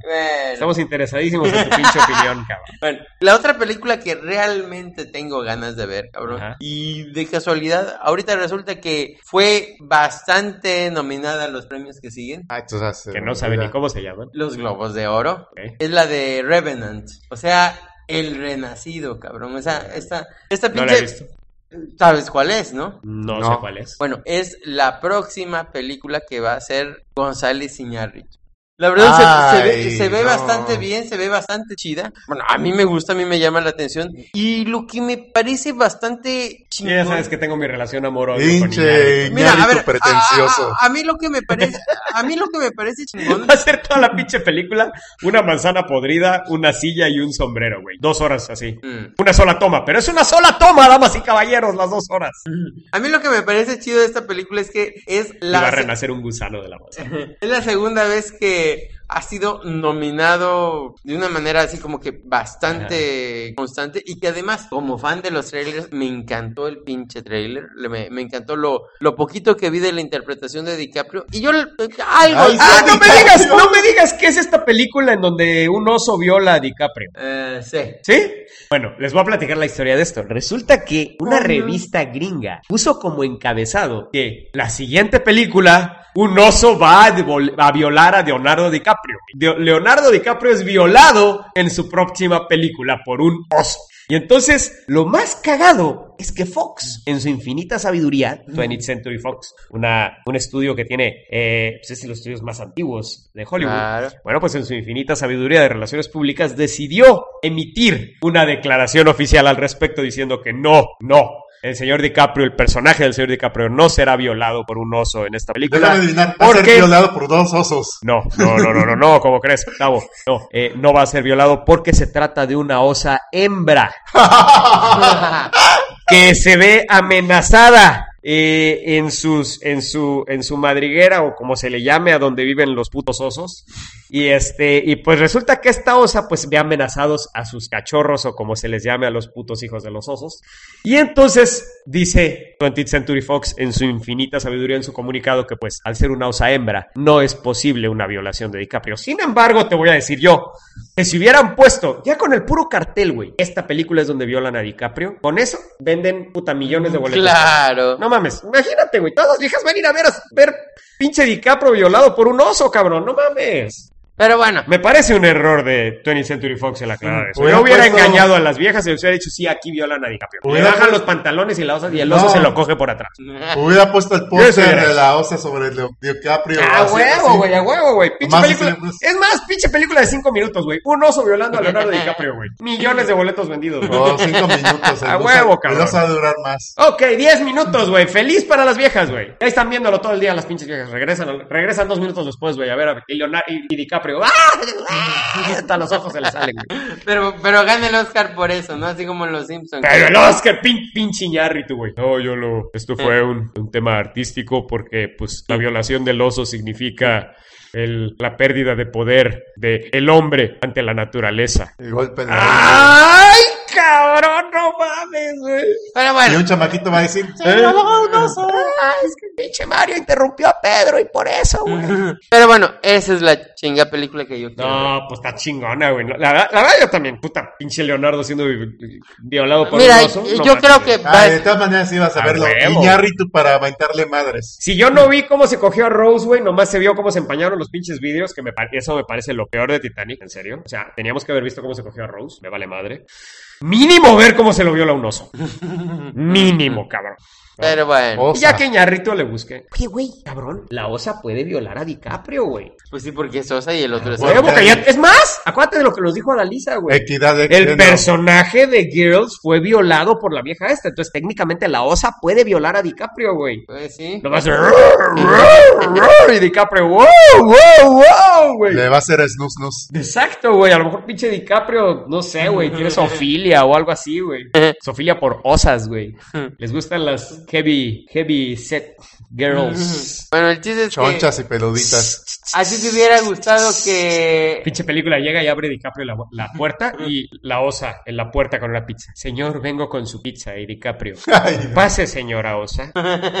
Y entra ahí.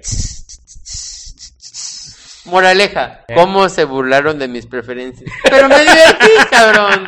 A ver, de eso se trata este podcast. Cabrón, nos es podemos que no burlar el uno del Pedro. otro. Estás Pero- diciendo Iñárritu y este güey violado. No, por pero no, no, no, no, no, no, no, no, no. Digo, ¿qué es? La culpa no es de la película, estamos de acuerdo. O sea, la culpa es del idiota ese que puso ese artículo de que DiCaprio es violado por una osa en su siguiente película, güey. Ni idiota, porque estoy seguro que vendió Vendió un chingo de revistas diciendo que DiCaprio iba a ser violado por una osa, güey. Ah, no, por un oso, Por perdón. un oso. Eso, que Pero idiota bueno, no tanto. Exactamente, ni tan idiota, güey. Pero bueno, Bueno, vamos caballeros, pues ese fue nuestro adiós antes del despertar de la fuerza y pues esperamos que puedan conseguir alguna de nuestras recomendaciones, especialmente la novelización de Star Wars, Y compren los libros de Mario en Amazon. trilogía de Star Wars, la trilogía de Timothy Zahn, se los recomiendo ampliamente, no van a perder su tiempo, está totalmente vigente la trilogía de Timothy Zahn, léanla, jueguen TIE Fighter, TIE Fighter si tienen cualquier computadora competente lo va a correr y si son fans de Star Wars tienen que jugar TIE Fighter, lo consiguen en Steam. Y ¿Qué no compren? Battlefront. Este, si lo tienen, bótenlo a la basura y Voten pesótenlo. ese puto juego que es un fraude, el puto Battlefront actual para PlayStation 4 y Xbox Que One. ni Es siquiera les van a dar ni 30 pesos ahí Es en un fraude, Game Es un Planet. fraude, güey. Es un fraude, güey. En, en- en tres meses va a estar en 200 pesos en Game Planet, güey. O sea, no, no compren esa mierda. Tiene muy bonitas gráficas, sí. Sí las tiene. Se ve igualito Star Wars, sí, se ve igualito Star Wars. Pero es todo lo que tiene, güey. No tiene nada.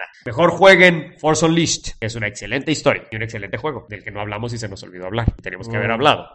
Pero ya hicimos Pero varios podcasts. ya hablamos demasiado. Entonces, bueno, entonces lean el cómic de Force Unleashed, jueguen el juego de Force Unleashed, recomendadísimo. Y pues somos Pedro Haas. Cabo Darte. y Mario Padilla. Ya saben, escúchenos en iTunes. Pedro, ya estamos en iTunes, güey. ¿Eso para qué sirve? Para que nos pongan reviews. Ah, cuando ponen reviews para me que da nos digan mucho qué gusto. chingón es nuestro. Así es, y pues, Tavo, ya estamos en YouTube, Tavo. Ya la gente puede ver nuestras hermosas caras. Ay, güey, y la otra vez decían, ese es Tavo, yo pensé que era Pedro y Pedro que era Tavo, verídico.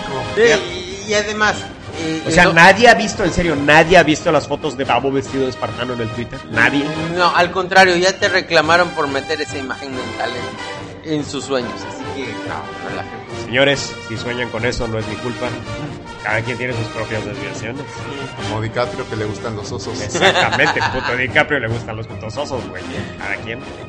Y pues bueno, damas y caballeros, y pues ya saben, nuestro contacto directo en Facebook, Tribunal de los Supergüeyes, nuestro blog, tribunaldelosupergüeyes.com, donde pueden escuchar directamente.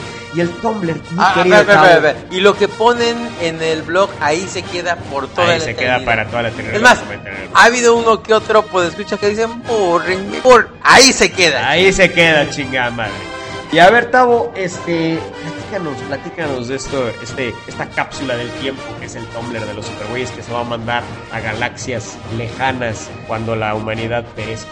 Pues me robé del blog de Greg Capullo todas las portadas de lápices para que hizo de Batman 10 y las puse ahí del blog de los supergüeyes de Tumblr. Ahí lo tienen, damas y caballeros. ¡Pura pendejada en el Tumblr de los supergüeyes, damas y caballeros! ¡Puras pendejadas! Y también mentadas de madre directas en el Twitter, arroba supergüeyes. Y muchas gracias por escuchar. Disfrútenos con leche.